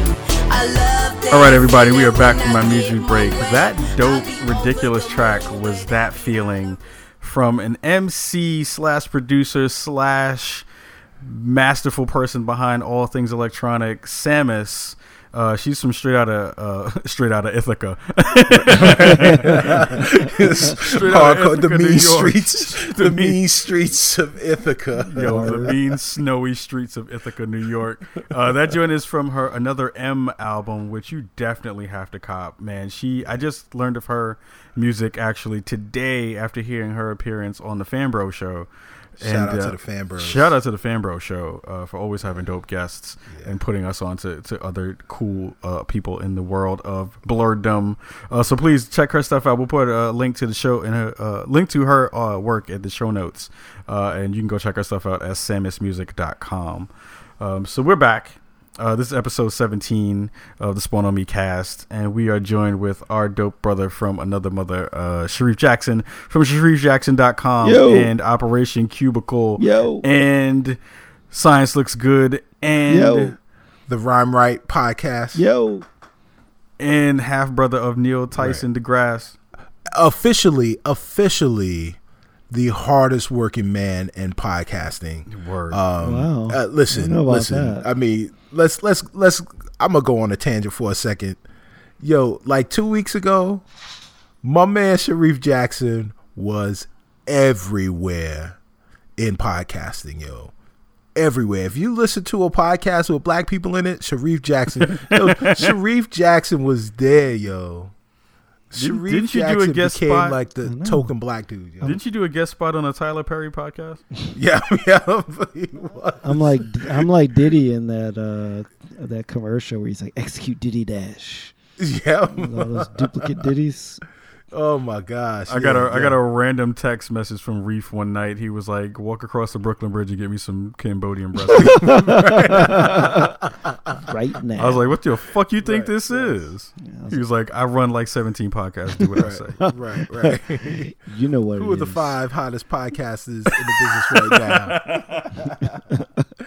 Agent Jackson, Agent Jackson. Oh man. So so what we're gonna do on the on the backside of this uh, music break is next week is E E3. E3 is coming up really really quick. I know we've been talking about it for the past two shows, but we're like right on the cusp of all the magic that's gonna happen during this week of gaming. This is like gamer Super Bowl. Where everybody gets super hyped up because all the new stuff that's going to get delayed for another two years comes out, and we get to hear about all those things and see it all up on stage. Uh, so what I think we're gonna do is we're all gonna take a respective uh, conference and respective console and company, and then we're gonna run down a couple of things that we think we're gonna see, uh, things that are some known entities, and then we're gonna bust out some crystal ballness where we talk about what we would love to be our outlandish want for what those companies are going to do for the next coming year and I guess a couple of years upcoming. Um, so how do you want to run this? Who wants to go first? Um, you know, I guess we should. I guess maybe we should go from last place to first place, or, Wow. or you know what? Maybe maybe we should do it. So so what's happening is you guys are listening to this. If you're listening to it the day that it posts, that is June 9th. That is inarguably the biggest day in gaming. Um, so you're listening to our podcast, getting ready. Um, you've got your uh, Mario fuzzy slippers on, and, and, and your Pac-Man onesie, and You have your you have your Luigi side eye ready. right, yes, Yeah. yes. His side eye, his side eye is tough for the year, Luigi. Um, you uh, you're getting ready. You're listening to our podcast, and then right after you finish our podcast, you're probably going to watch the Microsoft press conference, and then you're going to watch the EA press conference, and then you're going to watch the Ubisoft press conference, and then you're going to listen to us talk about all those press conferences and and uh and the Ubisoft and the Sony and get ready for the Sony press conference um in our Google Hangout that we'll talk about later on. Shameless promotion. Um and and then you're going to fall asleep dream about all that stuff wake up early in the morning and watch the Nintendo Direct uh, conference tomorrow, uh, the Tuesday tomorrow for you guys. If you're listening to this on Monday, if you're doing it right, that's how you've got it planned out. So maybe what we should do is give it to them in order. So I go first because I'm the shit. How about that? Oh damn! All right. Wow. staking Wow. staking claims and yes, shit. I'm planting a flag on that bitch, son. All right, so do it. Um, go, go ahead. right. So so so this is how we're gonna break it down. We're gonna break it down like like uh, like Ka said, things we know, things we expect, and then crystal ball time. So the things things we know uh, from Microsoft is we're going to see all of the staple franchises from from Microsoft in in in uh, their E3 2014 press conference. So that's um, we're gonna see uh, tentpole stuff from Halo, tentpole stuff from Fable, tentpole stuff from Gears of War, and tentpole stuff from from Forza uh, in the form of Forza Horizon 2. So you know, take that shit to the bank things we expect to see now what what i expect to see um is we'll definitely see that there will be a halo game out this year um the question is whether or not it'll be the halo 2 anniversary edition that was rumored uh back early at the beginning of this year or if it will be the halo master chief collection uh, that was rumored uh, just just about a month ago. Um, and and for those people who are uninitiated, the Halo Halo Fable Two or the Halo Two uh, Anniversary Edition will be a remastered version of the Halo Two game. Um, where they have the ability to go back you can go back and look at the old old school graphics versus uh, the current updated graphics by 343 um, or uh, or is it going to be the Halo Master Chief collection, which is all of the Halos involving Master Chief? So Halo Combat Evolved, Halo Two, Halo Three, and 343's Halo Four, um, and what that will be and what the price point will be on that one. So those are those are things that you can put in the bank you you don't have to watch those portions of the show because your boy Stubby Stan has already told you what they're going to be. Now it's time for me to get my best prognostication, my stubnostications on. Hashtag stubnostications. Here we go. Get ready for it. All right. So, um, Did they give you a Red Bull at the music break? right? Yes. Yo, yo, that Samus, that Samus joint was so so dope. So I'm, I'm hyped, son. I'm amped. All right, let me let me not kill the momentum. I'm sorry. Right, right, right. so, um, so the first thing that I'm, I'm gonna I'm gonna say two things. One, one that I think is is kind of a safe bet. I think we we may see it, and then two that's kind of my pie in the sky. Um, the safe bet I think is that Harmonix will come on the stage, and not only will they show their uh, you know Fantasia game, but they will also sh- show the next the next iteration of their Dance Central franchise. They're bringing it back, y'all. Get ready to dance on your Xbox One, uh, coming this fall. Bam. Okay. Okay. Then, Pie in the Sky. The reason that Harmonix is going to come on the stage, they're going to come on the stage, they're going to talk about it. They're going to be like, oh, wait a minute, another Kinect game? Why are they talking about another Kinect game? That's because uh, your boy Phil Spencer is to one last thing it and be like, yes, you, we know that your Xbox One will be available starting today for $399.99 without a Kinect, but wait, there's more. You are going to be able to get an Xbox One with Kinect and a game, either Forza Motorsports 5 or Titanfall, for four forty nine ninety nine with Kinect. with a Bam. year's worth of turtle wax. Yeah, bam. Wow. That's there. There it is. So we're gonna have we're gonna have two Xbox One SKUs. Uh, one is going to be a a bare bones version, and then the other one they're giving you everything and the moon for fifty dollars more. Damn. Okay, that'll be good. Wow. I mean, honestly, do you think that that'll be? A, do you think that that will be the thing that will like? Because we all kind of know that Xbox is a little bit behind right now. Microsoft's a little bit behind. Right. Do you think that that will be something that one the fans will like, and and two, do you think it'll kind of push them forward a little bit? Well, so they so they um there's all already a a huge renewed interest in the re, in retail space for the Xbox One with Sans Kinect. So the 399 price point has definitely done the work. It, uh, it has done the thing that, that I think Microsoft wanted it to wanted it to do, which is renew the interest um, for for the consumer in the console. Um, and what I what I believe will happen is now that people are feeling positive about the Xbox One, before they go out and buy the four hundred dollar version, before they even have the opportunity to really do that um, on June 9th, they will also find out that the console the console with the, the bundled one that was previously five hundred dollars will now be 50, only fifty dollars more with the Kinect um, and you're going to at the show have some games that show you that you can actually uh, and have uh, you know the the Dance Central is the series is the one game that that has proven you know has gone beyond just proof of concept for the Kinect. That is the game undeniably that everyone who owns a Kinect says is great.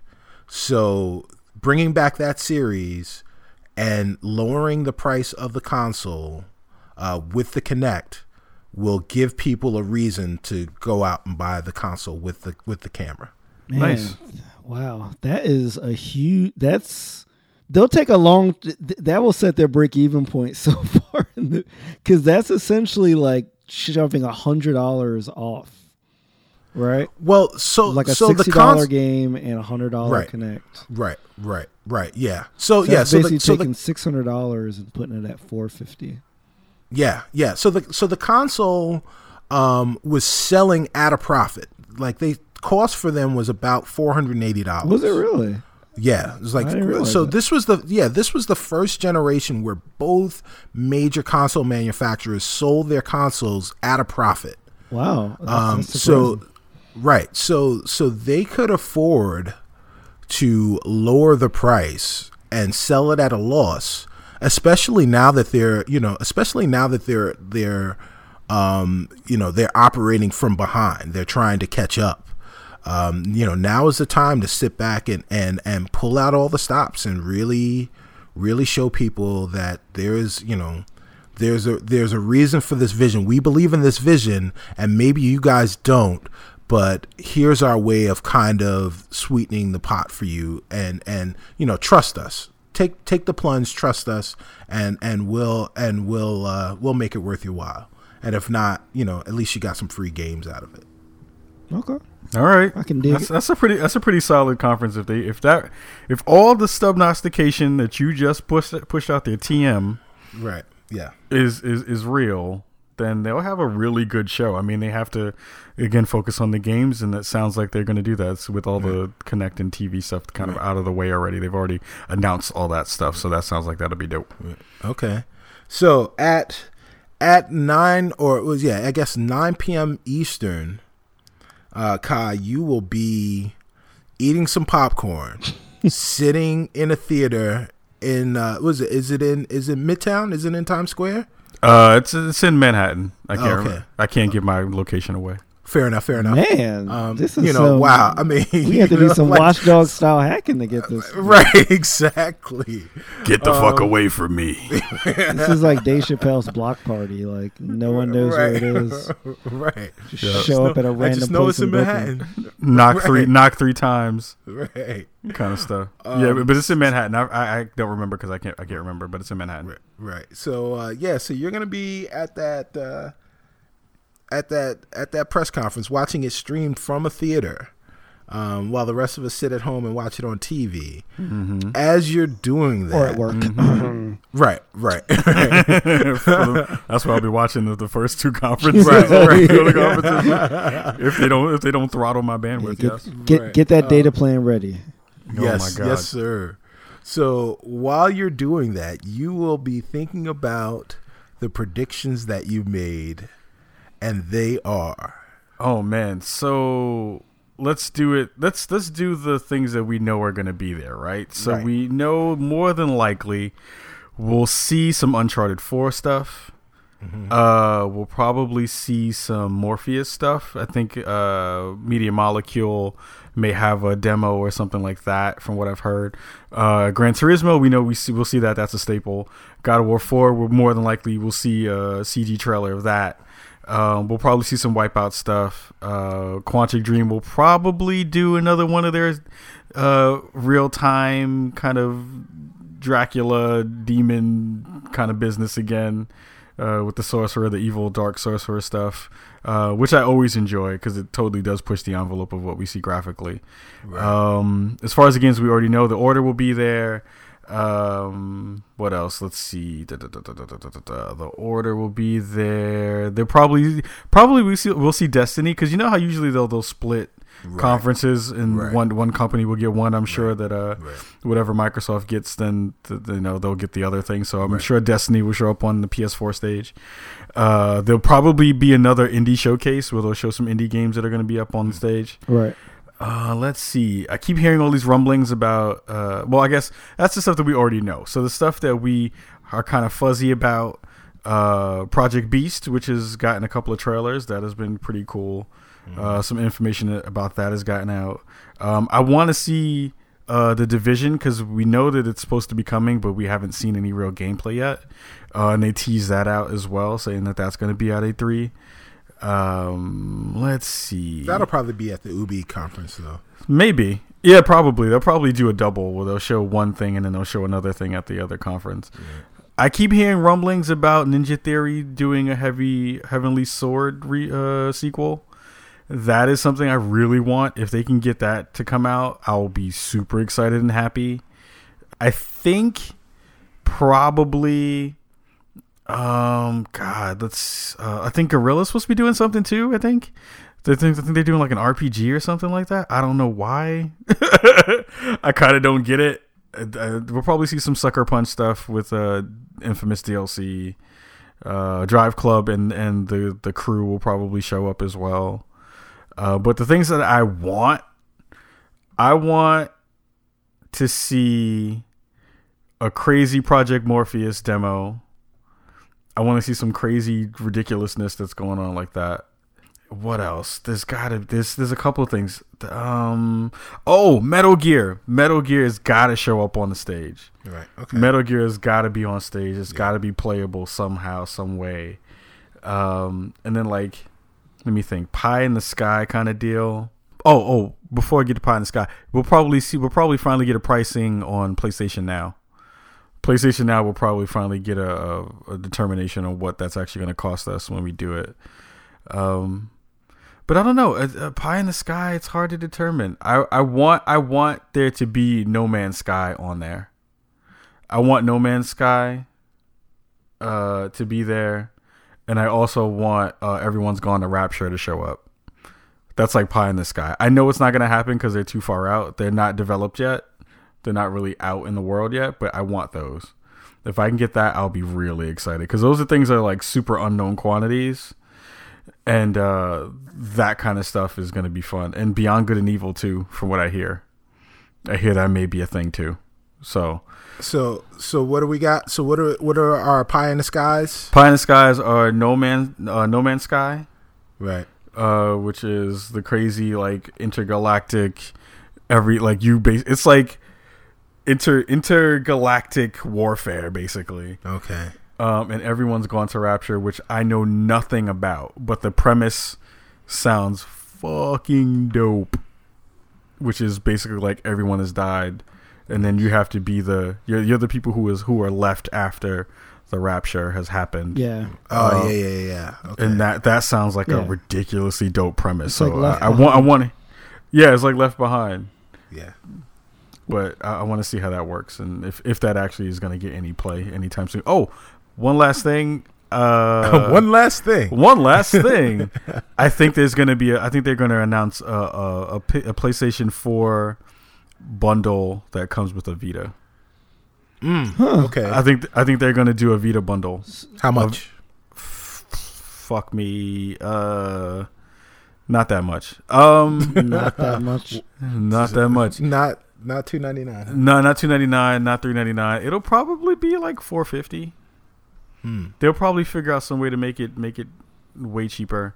But it, So, but I, I, I don't you get the Vita for fifty dollars? Uh, maybe I don't know. Maybe they'll subsidize it. Maybe it'll be five hundred. But I but I I think right now going higher is not the way to go. You can't go lower because of the cost point, but you can't outprice yourself either if you want people in the ecosystem the way you're you're doing. If you bundle anything in the uh, uh, period, you're not you're trying to keep people in the ecosystem and bring new people in. And if you do that, then you're totally got them. So don't overprice it. It doesn't make sense to do it. Yeah, I don't know. Uh, yeah, I don't know if the bundle makes sense to me at least. I mean, No. well, it's cool, but I don't know if that would drive sales of either one. Well, I, I you know I think I th- I I kind of understand where where Kai's coming from because there's there's definitely a benefit to having a Vita if you've got a PS4 because Right. you can you can remote play all of Yeah, your games, which is awesome. On right, which is amazing. What would be really cool is if if uh, Sony goes goes back and they play the anything you can do game with with Microsoft. And they say all right well you guys drop down to price parity with us and we're going to jump up to be price parity with you but add the Vita and go for 99.99 so you're getting a Vita for 100 bucks which how much is a Vita? 200 150 200 200 right? Two hundred, I think. Yeah so if they if they subsidize it by a 100 bucks Man, that would be. I mean, what would you rather have at this point? Would you rather have a Vita or a Kinect? Right. Um well, I mean, if you're if you're a commuter, then I'd definitely rather have a Vita. I mean, but even if you're not, it's like that same idea of of like I, I have a I have a th- I'm either getting a peripheral or a system.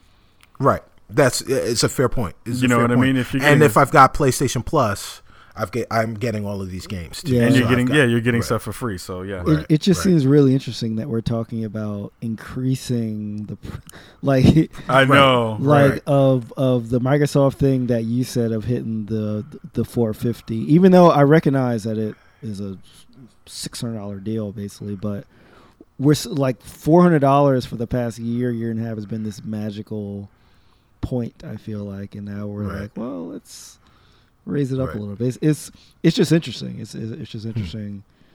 It's it's an interesting way to think about how the console market m- m- might go.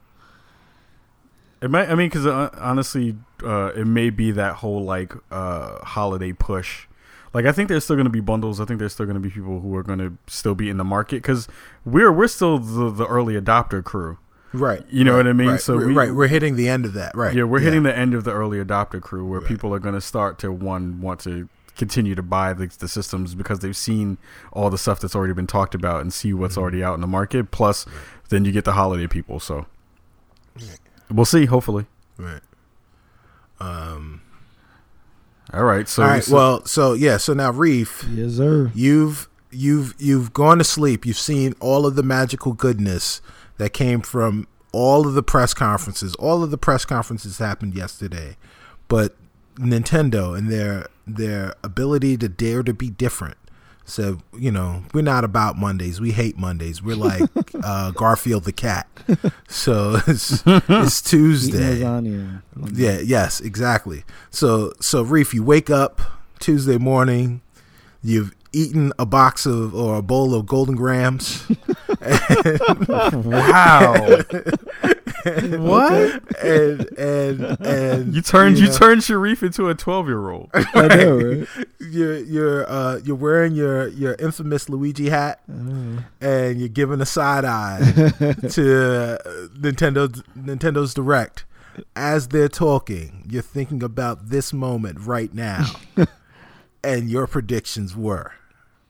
Okay, so my well, well, for, for, Well, well, first, first, I'll what's, start what's with going to happen? yeah, with like what's what's going to happen. So we know that you know, so they just released you know one of their bigger games, Super Mario Kart 8, which is sold actually really well. They sold about Yeah, 1.2 million, which is you know really good. It's just that right. there's just not a Wii, a lot of Wii U consoles out there, so Right. that number is like really good.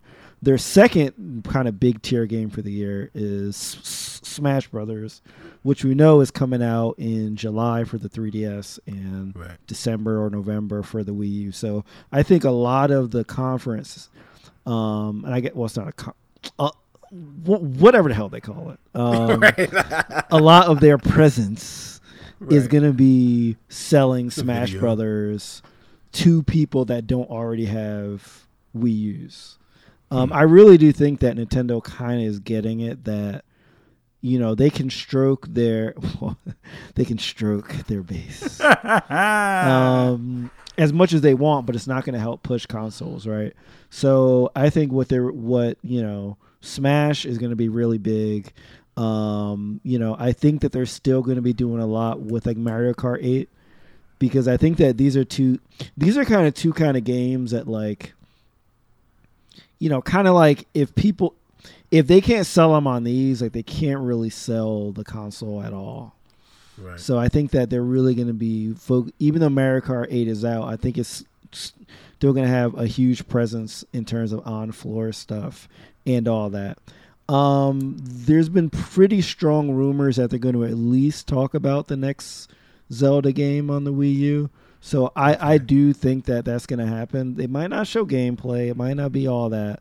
Um, they have confirmed that they are going to talk about that stupid Hyrule Warriors, uh, like that Zelda mixed with Dynasty Warriors game that looks. Oh looks yeah, yeah, forgot that's about that. yeah, that looks yeah, pretty yeah. silly to me. I mean, but hey, if it's like ten bucks on the eShop, I mean, I'll grab Right.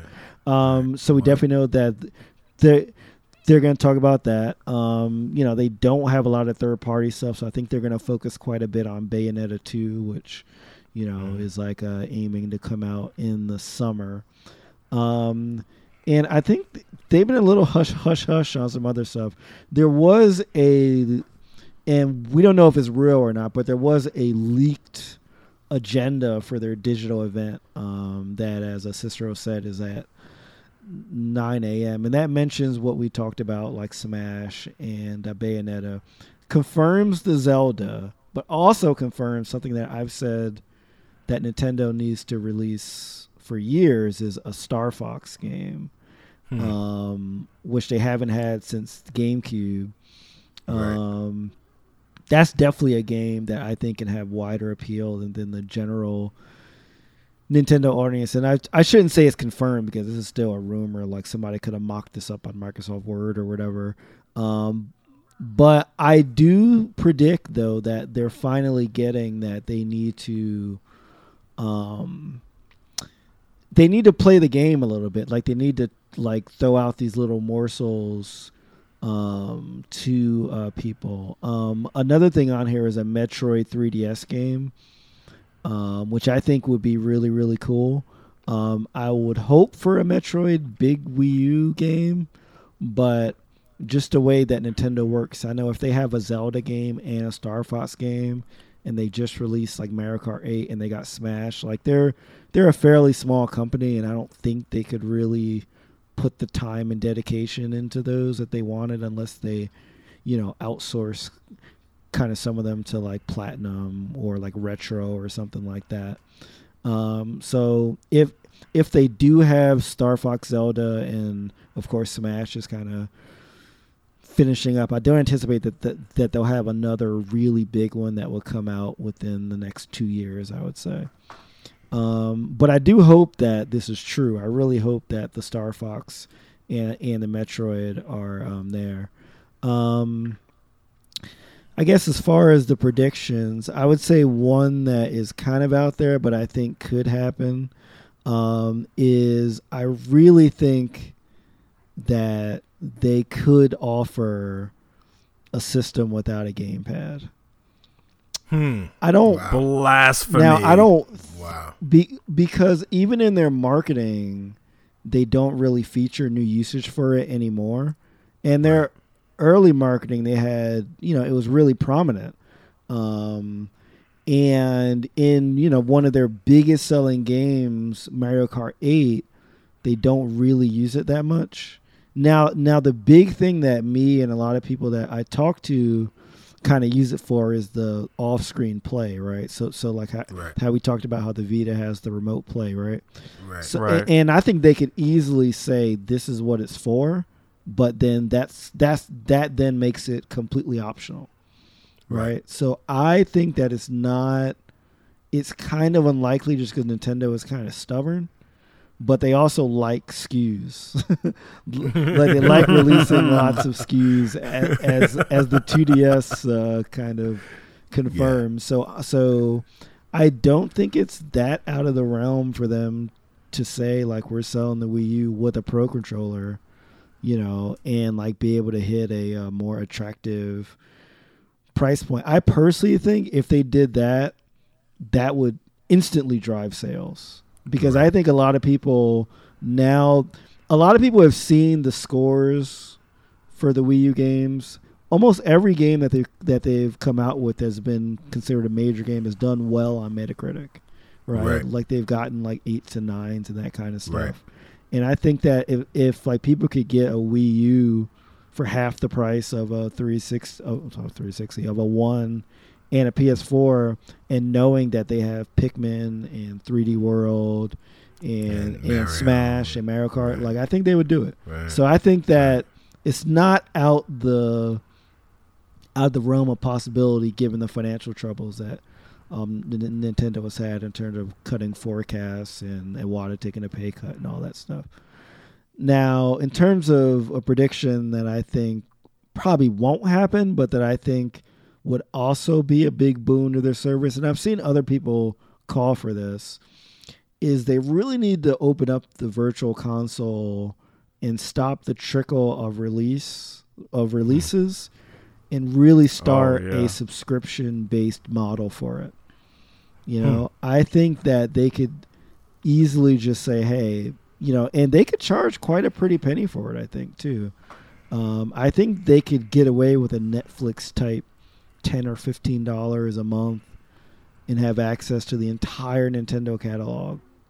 Um, so like sort of like what PlayStation Now, you know, is doing, and like I know that they haven't announced a price for that yet, but they they, they, could offer different tiers. Say if you only want eight bit games, it's this much. You want only Super Nintendo games, it's like this much. They could bundle like virtual console games with, hey, Mario Kart Eight is like.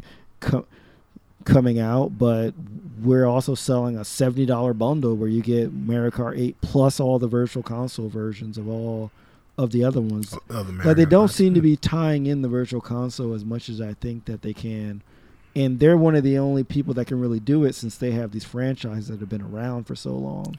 Right. I mean, if you're going to keep your franchises this long and really kind of depend on them, then use them. You know, like you like Right. use that lineage to push um, sales and to get more money out of each sale. I don't think they're to do it just because. I mean, n- number one, they're so slow to online stuff, and they just haven't given any hints whatsoever that they are changing anything with the virtual console except what I talked about on the last time, which was that they do seem like they're kind of front loading the quality of the stuff. Like with the GBA kind of releases, they started out with like WarioWare and Advance Wars and like these games that are sort of their top games, whereas with their other vir- virtual console ones, they s- started off with like, hey, here's Gyromite, you know, and uh, that kind of stuff. So they haven't given any hints to it. It probably won't happen, but I think that if they did those two things, I think that they would be in a really good place. Not in the console wars, because I think they're probably too behind to catch up in terms of overall numbers, but in terms of Nintendo's like financials, I think that they would put them back on the right track. Right. So now the uh, question is, how do how do they operate the the the online service, the virtual virtual console service? So is it is it a streaming thing like PlayStation Now, or do you just download those games and you have unlimited access to download games, kind of like PlayStation Plus, until you until your subscription runs out, and then you just have to, you know, keep your subscription service going. If Nintendo's doing it, I think it would be download. Um, Right, okay. The game sizes Okay. are fairly small. Small, right? Like uh, you know, I mean, you know, yeah, I, I I think that streaming would probably be a little too much for the infrastructure that they have set up. Um, so I think it would be download. That would be cool though. That would be like the things that you're talking about um you know not necessarily like I'm not I'm not anti gamepad um but I am anti paying more than $200 or $150 really for uh uh Wii experience because I know that that's not going to be my primary gaming console. Um, but if they could release it at around a 150 or you know somewhere under the $200 price point, um, and you know however it however it whatever it means that they have to do in order to get there, um, you know, maybe yeah maybe I would go out and buy a a Wii because they do the games are when they're reviewed the reviews are amazing for those games so yeah Yeah, I, good call man. yeah, and I mean, like they get they can have packages like the all access is maybe your fifteen dollars a month. You you can subscribe to a sports package or a RPG game package, or I mean, like they're Give me more SKUs, more SKUs, yeah. more I mean, SKUs. I mean, they're really not leveraging this stuff that they have. Um, and I thought that by bringing in somebody like Reggie, you know, that you know that has sort of that American perspective on what sort of you know an American consumer wants, that they would do that. But I'm also getting the sense that Reggie doesn't really have much power, even though he heads like Nintendo of America. I kind of feel that way too. It's so I, I'm, I thought, I'm glad I'm not the only one. It feels like Japan is like, nah, son.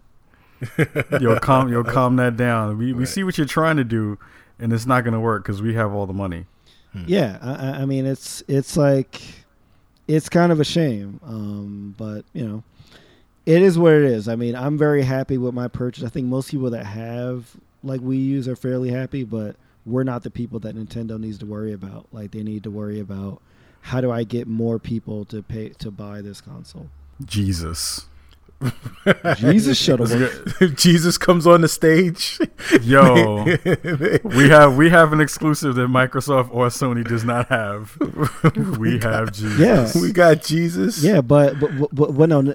N- notice what I said on this. I barely mentioned third parties. Like I really Yeah. don't think Nintendo needs to focus on No. Watch Dogs Wii U or Right. whatever. Like Right. like if they announce their stuff, hit their dates, and they continue I to think sell their the console at a profit, they'll be good. That's the most important part. Hit your dates. Yeah. because that's the that's the issue. It's like I I mean, uh, I, look, Nintendo fans are the most patient bunch of people on the planet. They must never honk their horns in traffic. because because they are like, oh, that game that you said is coming out, the one that I've wanted for 15 years, is not coming out. Oh, I'll wait another year. Okay. Right. But you, you know what though? Quiet as is kept. Nintendo may be the company that has the most exclusives releasing in 2014. Um, at the second for the second half of the year, because all of those games that we were promised um, on the you know original original or existing IP from Sony and and Microsoft. I mean, like 95% of them have been pushed into 2015. 2015 is going to be a dope year in games until it's not, until it's 2016. Um, but yeah, but for Nintendo, they've got, you know, they've got like four or five really big titles that I think are coming that are that have yet to be released for for this for this year.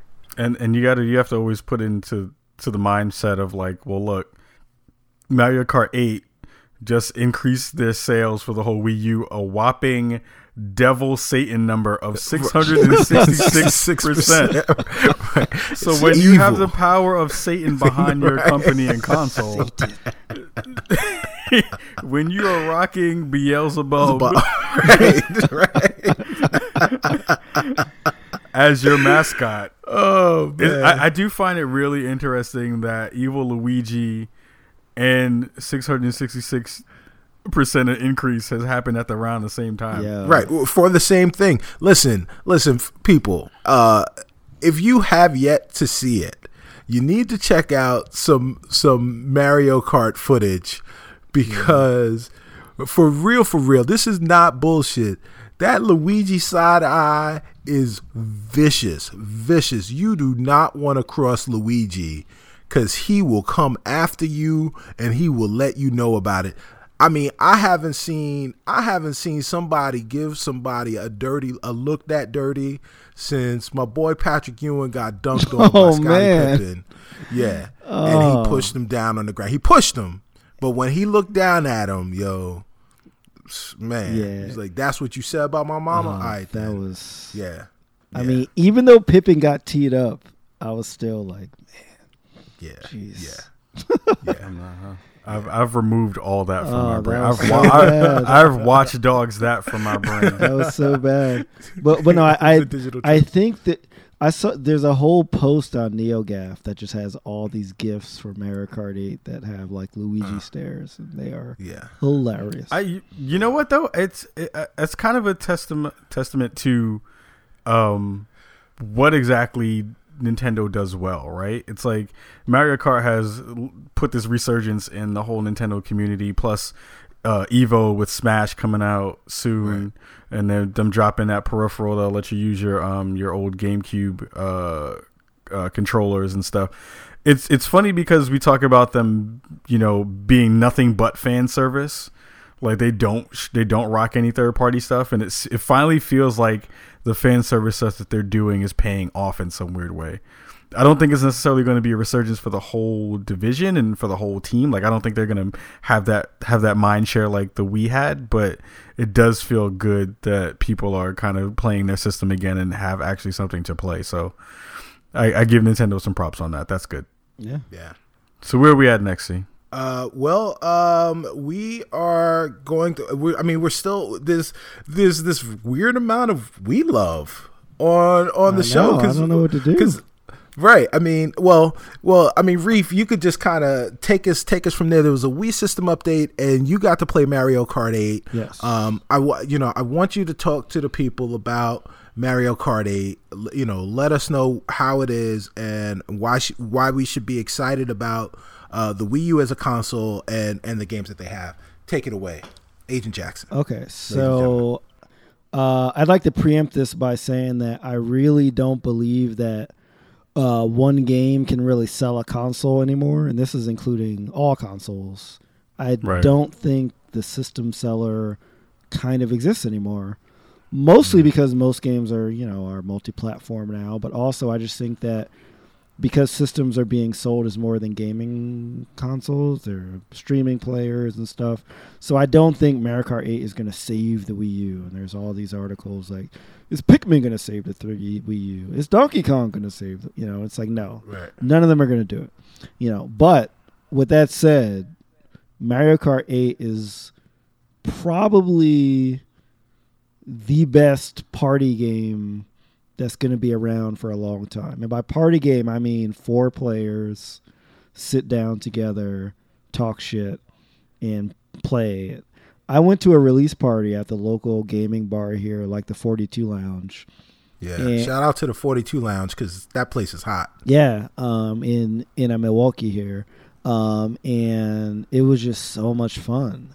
I mean, it's like the equivalent of playing like a four player kind of like you know Call of Duty match or something, except you're throwing shells at each other, and Luigi is staring down the shit out of out of out of, out of, out, of everybody. But you know, if you played Mario Kart before, you pretty much know what to expect. I mean, really crazy game, a lot of lead changes. It's not kind of a there's definitely driving skill involved, but it's not like you hit the paths and you're gonna win. Like a lot of it is about going from first to eighth and then back to first and maybe finishing in third, you know. Um, but it's it's graphically really beautiful. It's you know it's like 1080p and 60 frames a second, so it looks really really good. Bam, bam, bam, bam. I know Spec Wars. Um, um, yeah, yeah, yeah. It, it just looks really, really good. It sounds good. Like Nintendo really excels at making these, um, you know, not maybe not the photorealistic games like a Watch Dogs, but like when they hit Right. their own art style on it, like it Right. looks like a painting kind of Hmm. you know um mario karts usually have you know um four cups of new tracks and four cups of like old tracks so it's really good seeing these old tracks from the game boy advance and super like like nintendo and stuff in in like high definition um everything just it's just a really really strong like mario kart game um I will say that if you didn't like Mario Kart in the past, I would still say to to try this one. You you Oh, okay. usually with Nintendo franchises, I'm like, if you don't like it, you probably won't like this one. I think in this case though, it it looks so good that you that that will draw draw you into it. And I mean the control is kind of like buttery smooth. Um and just the way that the tracks change because k- kind of the big thing in this game is it's like anti-gravity. So you're like going upside down and looping around and stuff. And it's just a really strong game. Um, i completely understand why it sold well um, partially because you know wii u gamers are starving for anything. Um, and the other part is that it's just a really well done game. And it's also like nintendo's first experience with allowing like video uploads because you, 'cause you can upload directly to YouTube um, either a full match or like they basically create like a highlight reel for you after every race and like you can set like the different options of like I want to show only drifting or like only items. I wanted to focus Oh, I wanted to focus on this character. I want it to be 30 45 seconds 6 you know um so they really it's something I hope they integrate into the system software itself so you can do it for any game um, but, but it's kind of custom made for Mario Kart since the matches are only like a couple of minutes long. Um, So I've been posting a lot of uh, Mario Kart v- v- v- v- videos at my YouTube channel under Shareef Jackson and just like browsing other people's stuff. And it's just a really fun game. I, I, I really advise anybody if you can play it um, at a Best Buy or like or something like that. Definitely give it a shot. I mean, I think it's excellent.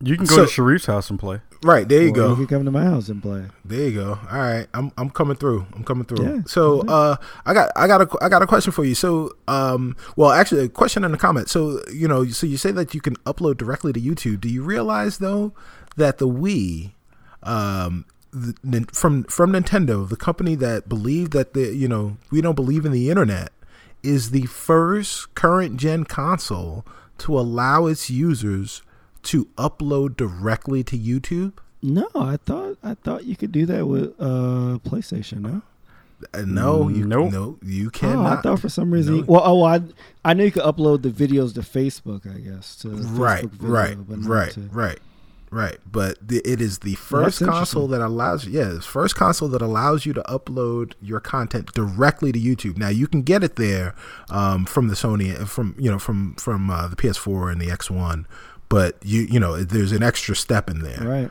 Uh, in order to in order to get it in order to get it to uh, to your to your YouTube page. So that's amazing.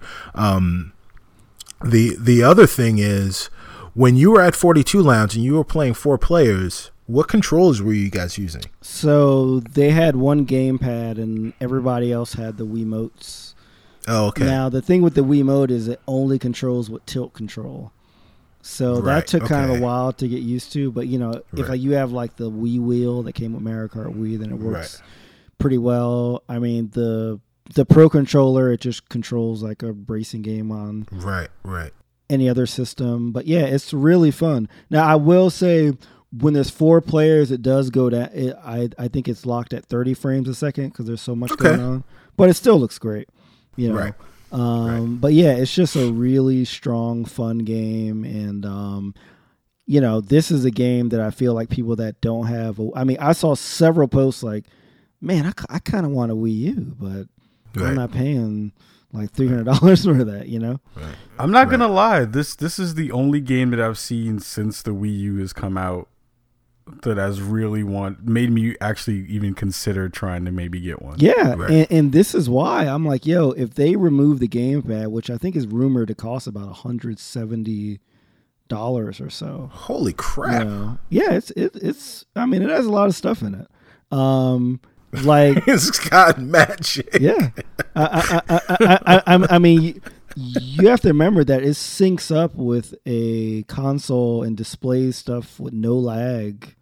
Like you know, it it it kind of does a lot. But if like they could hit like, I mean, I don't think they would ever do this. But if they could like take away that and hit like a hundred fifty dollars, Right. like I don't know. That's so mm. much for a controller, though. That's so much. Well, for, so much money no, for a no, peripheral. no, no, no, no, I'm, I'm, not, I'm not talking about the. I'm, Oh, you mean the console? yeah. Oh, if they get to 150 dollars, then that joint will go like we we would like we did. That's what I'm saying. Like like it's three hundred dollars now, right? So so I'm saying if you take out a hundred seventy dollar part, now they were probably priced at two hundred or something like that, which I Right. still think is a, is good. But Mm-hmm. one fifty, people would just buy it for one game. right, Right, right, right, right, right. And then Seriously. yeah, and absolutely. And I don't know. m- m- m- Maybe you guys can confirm this really not being like kind of like real like hardcore like Nintendo fans, but I think the average person that's not really into Nintendo stuff still wants to play maybe two or three games, like a Mario Oh, Kart yeah. game, a Zelda game, maybe another exclusive. I think that for those kind of people, if you price something that aggressively, you'll make it up in volume. I think. yeah, I, I- I think that would totally happen. Yeah, I mean, if you're if you're a gamer of a certain age, of which we all are, um, at at some point in your life, Nintendo was your life, and and all of those franchises hold a piece of your heart. Like you can wax nostalgic about franchises that, for the most part, you know, still exist. Um, but you you know you may not necessarily be playing them, and if if they lowered the price to one hundred fifty dollars, which is is less than the two DS, um, you know, it would be the cheapest thing that they sell, sell uh, right now, but it is selling worse than the 2DS, so maybe they should do Yeah. that. I would definitely think about getting one. Um, I would definitely think about getting one and getting, um, getting a game like Mario, you know, like Mario Kart, um, because and Nintendo would be smart to do it because if I'm getting a game like Mario Kart, or if I'm getting really just about any Nintendo game, you know, any game for the Wii U, or if I'm getting a Wii U, that means I'm going to be playing uh, local co-op games a lot. Yes. Um, which means I've got to buy extra peripherals. So even if I buy the console at 150, I'm still probably going to wind up having to give you guys almost $300 because I've got to buy three more controllers, or I've got to buy, you know, the stupid Wiimotes, and then I got to buy the accessories with the little steering wheel thing, and you know, there's a lot of dumb shit that I'm going to have to wind up giving you money to get. Um, so why not give me the you know why not give me the console for the you know for the low low give me the good look on that. Um Yeah. even if i just buy the one game uh, you're getting the goal is should and you know should have been and should always be get the system in the house. And whatever it takes to get the system in the house is is is the right thing That's what the developers are saying. right That's what right the devs are saying. It's like we need an install base to right put the resources to keep like a game like Rayman Legends exclusive. hmm Yeah. yeah yeah You don't need an install base when you have Satan. Right, that is true. well, Satan's say Maybe, yeah, maybe that's what they did. Maybe they made a deal with Satan, and and at the Nintendo Direct, Nintendo maybe the Nintendo Direct Oh, is being filmed directly in the bowels of Dude, hell. I'm gonna, Again. I'm gonna have to listen to it like backwards. I might have some like satanic messages on the Nintendo Direct. Right, Again, again, again. I guess, I guess the best way to end this conversation is Dewey Dem Dem Bella. I give you the power. I beg of you. Oh man, Oh, man. that was a great. Uh, you know what? That was a great conversation. Yeah. That was I, that was good. That really has me hyped for E3, and I think Yeah. we can all say uh, that we are all excited for for what's going to happen in a couple of days now. It's crazy because it feels like it was far away, but now it's totally right around the corner. Right. It's it's right around the corner for us as we're recording this on Thursday, but it is you are in the midst of it right now as you're listening to this.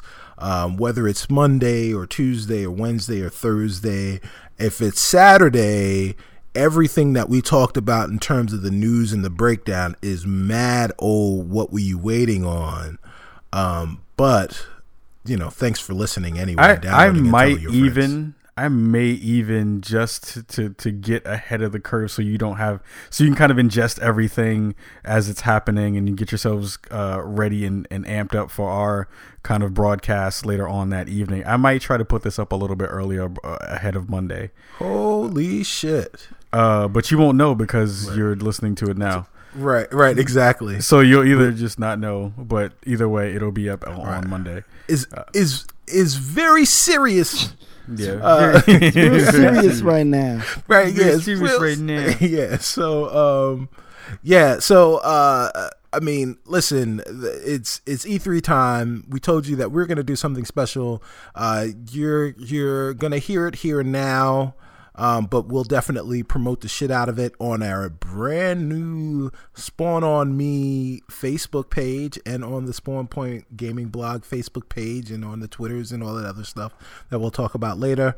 But uh, from I believe uh, seven fifteen Eastern to 8:45 Eastern. So that's uh 6:15 6 6:15 Central uh and 3:15 or I'm bad at math. Whatever time What it is, and Pacific. I don't even know. What? I don't know. Listen, I think you just bifurcated the time. right? Yes. shit, shit. um so anyway so so for 90 minutes between the ubisoft between the ubisoft uh press conference after the end of that Aisha and before and before the sony press conference Aisha uh Tyler. yes aisha tyler, Aisha Tyler. yes Chaka Khan aisha tyler. Um we are going to have a google hangout a spawn on me google hangout that will feature last week's guest chris clow. It will feature this week's guest Shareef jackson Holla. dot com My uh, name is not dot com. ShareefJackson.com. yes, it is. It is from now on. Shareef Jackson. Listen, that's how I give out Oh, shout outs. man. Glenn, don't know your your last name. Don't need to know what kind of MC you are at ShareefJackson.com. Walking website. Uh, yes, featuring Shareef Jackson and lots of other really special guests. Um, and we are going to talk about the about E3 on Monday, uh, June 9th, and we're going to talk about the press conferences that have happened.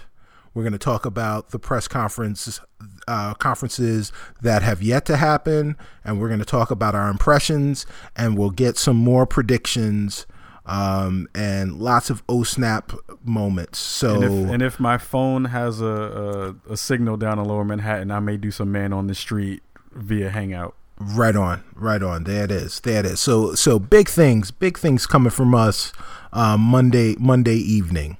Um, so like we like we said before, from the rooter to the tutor, we are gonna be around. And, and we want you guys to uh, come and hang out with us. So stay tuned to Spawn Point, the SpawnPointBlog.com, and uh, our Twitter feeds and our Facebook feeds uh, to get more information on that, which of course you have now because this is the future. Dope. and I guess before I guess before we leave, we got to again thank you, Reef, for coming through. ShareefJackson.com. yeah, I'm French. I'm French Shareef Jackson. I mean, you're welcome.org. It's great. well, thank you. Dot me. Right. Um, so so can you please share all of your information for folks if they they if they haven't gotten it on the first two shows that you've been on, they should be able to get it now from you. What what is your social media business, sir? Sure. So my beeswax is uh, what's that website again? I don't, I don't remember the website. ShareefJackson.com. That's where it is. right. um, so I do a science blog there. Also under ScienceLooksGood.com. I'm in the process of u- Oh, using dope. Science Looks Good as the branding for it. Um, so you can catch it at either uh, either web address. Um, you can catch me on Twitter at Shareef Jackson. Um, oh, that's a S H A R E E F as in Frank Jackson. Um, and I also tweet under the hashtag Science Looks Good when I'm tweeting some extra special sciencey goodness stuff. Um, but I also tweet about you know sports and history and politics and that kind of stuff And, and Cosmos. in Cosmos when I'm doing the sciencey stuff. Um, and you can also catch me on Google Plus, on LinkedIn, Facebook, all under Shareef Jackson. Um, and you can also catch my podcast, um, which I do with JP Fairfield, which is called Operation Cubicle, where we are uh, basically two black folks in cubicles uh, navigating the uh, lives of corporate America. Um, so, you, so you can catch that at Operation Cubicle net or at Operation Cube on Twitter or iTunes, Stitcher Radio, Podomatic. We're on there too. Um, and we also have on that same feed the Rhyme Right podcast where we do a short little uh, five to 10 minute talk um, on uh, two hip hop songs that we feature on Operation Cubicle. So um, definitely check out all that stuff and please keep checking out um, Spawn on Me and the Spawn Point blog um, for some great hip, great uh, gaming conversation. You were about to say hip hop, I was about you? to say yeah. hip hop. yeah, well, we do have great hip hop, you know. Oh, in fact, in fact, uh, uh, speaking of hip hop, um, we I have promised to do a uh, DMX off with you the next time we were on the mic together. DMX off. Yeah, arf arf. Yeah. So, what you really want? What the fuck am I in between right now? yes. Mario Kart, What is? baby. Oh shit. I'm All right. ending this. I'm ending this podcast. Yeah. So This I, podcast I, is ending. I am I am your I am now your Padawan. You are you Oh. are great as long as I don't have to have a uh, a rat tail or a dog tail as you as you said it. Um, before we go, I will give out our Twitter shit. And Um, y'all- this shit is crazy. Ayana fix my podcast. right. Yeah. Right. So Give out that Twitter So- shit, baby. So- right. so, all right. So, um, as as as DMX, I will give out the twitters. So, yo, if you need Kahlief Adams, you need to go to Twitters and go at Kajakins. And your boy, all right, I gotta stop. And your boy Stubby Stan, that's me. Uh, hit me Stubby Stan on Twitter. Do the show is at, at Spawn Point Blog. Um, and uh, the, I mean, the show is the show is at Spawn on Me. The site is at Spawn One Blog. I'm crying. Um, we've got we've got a Facebook. We've got a Facebook site. You could go there. There's a Spawn Point Gaming blog, and we now have. I have created our our uh, fan page for the show. It is Spawn on Me on Facebook. Please like. Uh, join our group. Join the discussions. There will be lots of information uh, that that uh, you know. Like I said, we're going to be talking about lots of stuff God. getting ready for E3. We're going to be talking about uh, discussions after E3. Let's keep the discussions going. Let's keep everything live. Thanks so much, everybody, for uh, being fans of ours. I don't know why you are, but What is wrong with you? thank you for coming coming back. I want to keep- thank you for all. Oh my god, I don't. This, I almost peed on myself. Oh, I want to. I want to just jump in there really quick and say thank you to everyone who has been on the show, and thank you to everyone who has checked it out and been sharing it. We had a lot. We had a lot of good uh, uh, social engagement over the past couple of days, especially.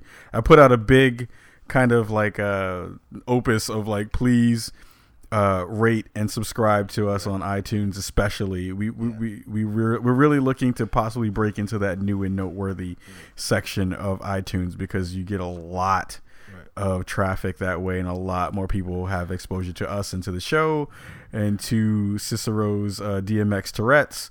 So course. it, it really helps uh, us uh, getting the exposure that will help us and you have a better show uh, in the long run. So thank you so much for everyone, and please rate, subscribe to, uh, us on uh, iTunes. We're Uh, also on s- review review us. On Yes, and review us on iTunes. That's that's really big. They need to see those written reviews uh, to to get those numbers up. We're hoping our goal, hopefully, before the next couple of months uh, are up, is to have at least 40, 40 written reviews on uh, iTunes. Uh, but we're also on Stitcher. Uh, we're also on Podomatic, uh, and we're also on Swell Radio. And did I miss anything? Libsyn, well, Libsyn doesn't have a thing, but yeah, you know, but, Yeah. yeah. Um, but yeah, yeah, Swell, Swell is really dope. Uh, we just started doing Podomatic. We like the way it sounds. Um, so if you've been listening to us on Stitcher and you're like, you know, these cats are all right, but they sound like shit, um, switch your app, son. Um, not that Stitcher is is horrible, but uh, we, you know, Podomatic really works. Now we get no advertisements from Stitcher. Yep. Um, I'm sorry. That's all right. That- we, we put a lot of hard work into the show every week and try to make it sound really good and sound really professional. So we want you to have that when you listen to us on your your format of choice. So Right, right. again, this was Spawn on Me, episode seventeen. oh my god. We want to E3 thank. preview show. oh my lord! Uh, thank you guys so much for listening. Yeah. And we will see you in a couple of days. Or I'm Right. sorry, no, we won't see you in a couple of days. We'll see you in a week. Right. Well, actually, or, or we may see you tonight if you're listening to this on Monday, June 9th. Yep, word. Yeah. So we say peace. Right. Peace.